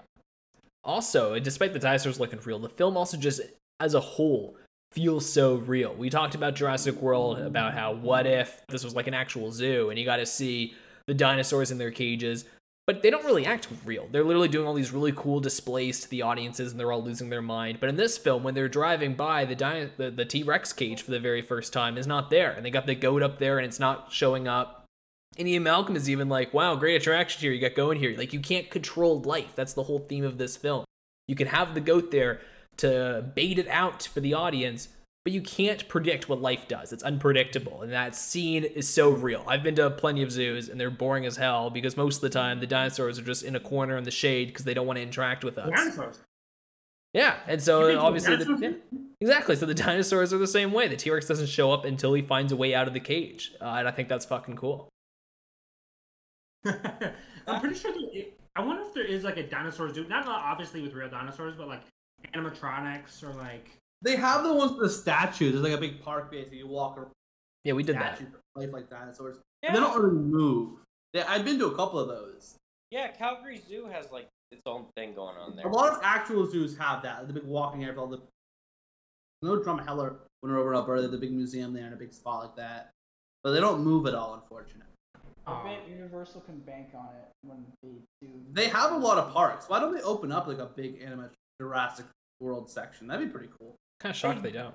I've been to Universal Studios. They have something like it, but it's like T Rex is bursting through, and it's just the head moving and roaring. Like not even roaring that much. It's just kind of like growling, and then maybe it'll roar like a couple seconds. Right. Yeah. They had that water ride back when I was like 12 when I was. That was pretty cool. Yeah. I think they still do, but it's Jurassic World now. Yeah. Right. Yeah. It was Jurassic Park at the time. Hmm. I would, I would say, Uh, you take this movie, turn it like into a, like a VR experience. I would love to just. They have a VR experience of it. I, I tried it. to My be- Peyton has a VR headset for first one year, so I tried it on that. It's pretty cool. I want to be just placed in that kitchen scene. That's that's one of my favorites in this movie is the kitchen scene. I, Yeah. I love to be placed in that. Oh, I mean, you could. The kitchen scene's amazing. It's like you don't realize how smart the Velociraptors are until you get to that scene. They're actually turning the um. They open the door. They open the door. It's like it's not like in Fallen Kingdom where it's just like it gets like one or two tries. It's like it keeps trying to do it, and then it eventually like through trial and error finally gets it. That's what makes it even more terrifying. Yeah. Especially the uh the first time we see it, like the the breath against the glass, and then looking in. Oh, Yeah, and the fact that the dinosaurs don't escape their cages until halfway through the film, and yet it's still so captivating and exciting, uh, is just a testament to how great the screenplay is. I think the writing of this movie is so much fun. It knows exactly what the film is. Uh, Spielberg really is the king of blockbusters. I mean, I think Christopher McQuarrie's starting to go go up there with one of the best blockbuster directors of all time, with uh, Jack Reacher and um, in the Mission Impossible movies. I think he's starting to get up there as one of the best blockbuster directors around. Um, I think Joseph, if Joseph Kin- Kosinski or whatever, the the guy of Top Gun Maverick, if he continues- Woo! continues at the pace, like with something like Top Gun Maverick and Only the Brave and um, a number of other stuff, if he continues to go at that quality, I think he will also be a great blockbuster director. Isn't he also the guy that does the John Wick movies? No. He was a stunt guy behind it, I think. Yeah, that's. Oh, that's uh, um, I forgot his name, but Hey, his Leitch? The John Wick movies, uh, Atomic Blonde, and this new movie, uh, Bullet Train. He also did Deadpool 2. Yeah. Oh. Okay. Man, he's done a lot of good stuff. Yeah, and, and, and all these guys you said are really good. Obviously, Top Gun Maverick is fucking phenomenal. Uh, so obviously Joseph's fantastic. But there, there's something about Spielberg, Jaws, Raiders of the Lost Ark, and Jurassic Park. How are those three from the same I- guy? Simple as this. All the movies we have today, the great blockbusters, the great action movies that we have today, they have to thank for Steven Spielberg. Steven Spielberg is the pioneer of this genre, and it's uh, it's going to be a long time before we find somebody that is truly, we can say, better than Steven Spielberg. Well, Joseph just got to make Top Gun Maverick 2, and we're ready to go, baby. So, anything else about Jurassic Park, or are we good to move on? I don't think much needs to be said about Jurassic Park. Everyone knows it's an absolute masterpiece. Everyone's Yeah, seen there it. isn't- Everyone there loves isn't really anything to nitpick or anything. Besides Welling's mom, everyone else loves this movie. It's a masterpiece. Um, oh, uh, extras. one, another. You want to know another fun fact, which will make uh the one the T Rex scene even more awesome? Of Yeah. course. You know the sun, the moment where it breaks through the sunroof. Yeah. wasn't supposed to happen. It was that they literally like they were literally basically even though the T Rex was animatronic, it broke through the screen accidentally, and they were basically fighting for their. li- They were basically legitimately shocked that it broke through, and they were kind of fighting for their lives in the moment. Damn. It's pretty cool. Really, so that really adds to the scene. That's why it was like the scene was even more like terrifying because they were legitimately terrified when the when the T Rex broke through. Yeah. So that's everything. Also, uh, Oh, sorry. Also, the T Rex had to take breaks because it was its first role in like I don't know, 65 million years. It was. it was- I think there was that that was a joke, but I think there was like thing. I think this the animatronic T Rex actually like broke down because it got too hot or something like that. I can't. I remember something along those reading something along those lines where it's actually like they had to take breaks because the something was wrong with the animatronic. Jaw, of Jaws, just the Jaws uh, animatronic uh, stalling out. Uh, and Oh yeah, I'm pretty sure that's why the uh, people behind Jaws were so concerned. Like, is this gonna be a hit? Was this was this financially worth it? I'm pretty sure Steven was also doubting himself. He's like, man, is this gonna really work out? Um, but it did. It became the the first blockbuster. So that's everything for the Jurassic Park ranking. What do you guys think of the future of this franchise? Are they going to do a Cretaceous Park? Are we going to have Vin Diesel ride one of them? Or do you think that's it for uh, they keep saying it's the end of the Jurassic era. Is it is it gone? Um, I remember reading somewhere that they had already greenlit a fourth one, which I really am not sure about. No, I, I- that's not. This was the final of this trilogy, at least. Yeah. Where I think it's going to be going though is they already have this Camp Cretaceous, not Jurassic, Camp Cretaceous animated show on Netflix. I think either we will see a live action Camp Cretaceous movie or a live action Camp Cretaceous television show. Thus far, not part of the Jurassic era. And you know, I've seen a little bit of that show. It's actually pretty solid considering it's a children's show. Yeah, I've heard decent things uh, for as far as like kid shows go. Yeah, Cretaceous Park is going to be a thing. For me, it's probably going to either be a another movie that's not like Jurassic World, but just like a completely new thing, or they're probably going to go back to the basics, which is kind of like a reboot, but it's not really a reboot. Or they'll probably finally do what the fans want to do and cross over with Fast and Furious and Jurassic. Park Yeah. and Actually make a uh, crazy ass movie. My dream Jurassic Park movie moving forward is we can kind of get some of the style of like Raptors in the Grass. Give me something like that, but an entire movie of that kind of style. That's what I want out of a Jurassic Park movie now. Welling just wants two hours of grass moving.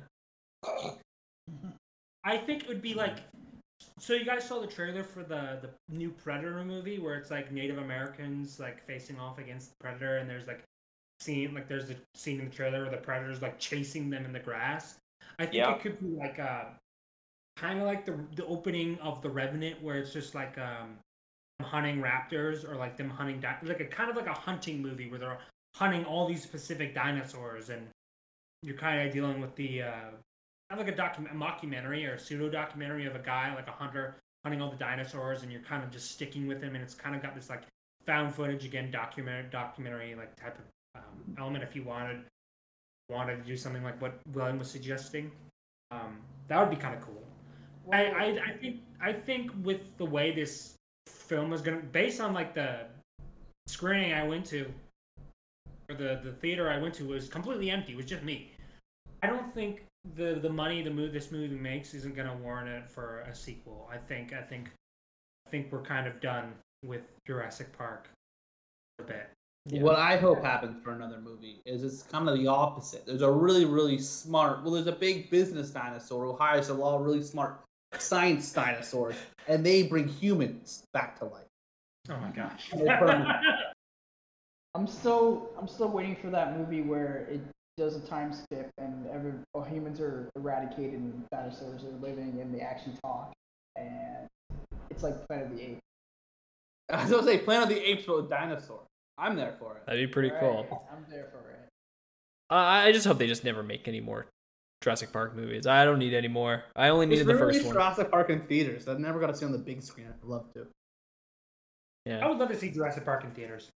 Yeah, I never got the chance to see it in theaters, and that'd be awesome. Yeah. Seeing the first one in theaters Like, would be IMAX awesome. release or something. Yeah, with uh, E.T. Yeah, they're bringing ET back to IMAX theaters in August for like its 35th or 40th anniversary or something like that. So that's everything on our end. Uh, where can everyone find you guys? Uh, you guys got uh, anything you want to plug? What was that, Welling? What, what, what, you got something to plug? Well, you can find Welling on the street corner. yeah, night. Michael, you got something to plug. Uh, you can follow me. Um, I have my own podcast. It's called Michael's Office. You can listen to it wherever podcasts that are available. Quentin and Jack have been on my uh, podcast multiple times before. You can listen to them. Just look for them with their them in the uh, podcast episode titles. Ouch! And you can, why why ouch? where's my invite? You're too busy on the street corner, Welling. He's too busy. Please in a corner and you're just not active in the group chat enough. Other than that, other than the podcast, you can follow me on my social medias uh, on Twitter at njcox111. you can follow me on Letterboxd uh, and by the same by Michael Cox. You probably find me there. I'm probably one of the top usernames with with my name. Um, you can follow me on Instagram, Facebook, whatever. Generally, that's it. But seriously though, these guys have some of the best Letterboxd reviews I ever read. I do enjoy reading your guys' reviews. They're they're phenomenal. Thank you. Oh, thank you. Thanks, Welling. Oh wait, well wait. You This is. So you can follow me on Letterboxd as uh, Swag Healy one two three. That's uh S W A G H I L I one two three. Uh, a weird username.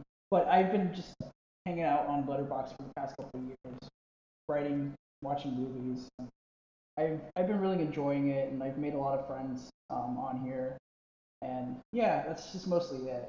Um, so yeah, you can just follow me on Letterboxd. What about you, Tris? Where can people follow you? Uh, right here, I guess. Other than that, uh, you can't really. I'm, I'm hard to find. Tris has been playing hide and go seek for the last decade, and he's still winning. I have yet to be found. All right, that's everything on our end, guys. Have a fantastic day.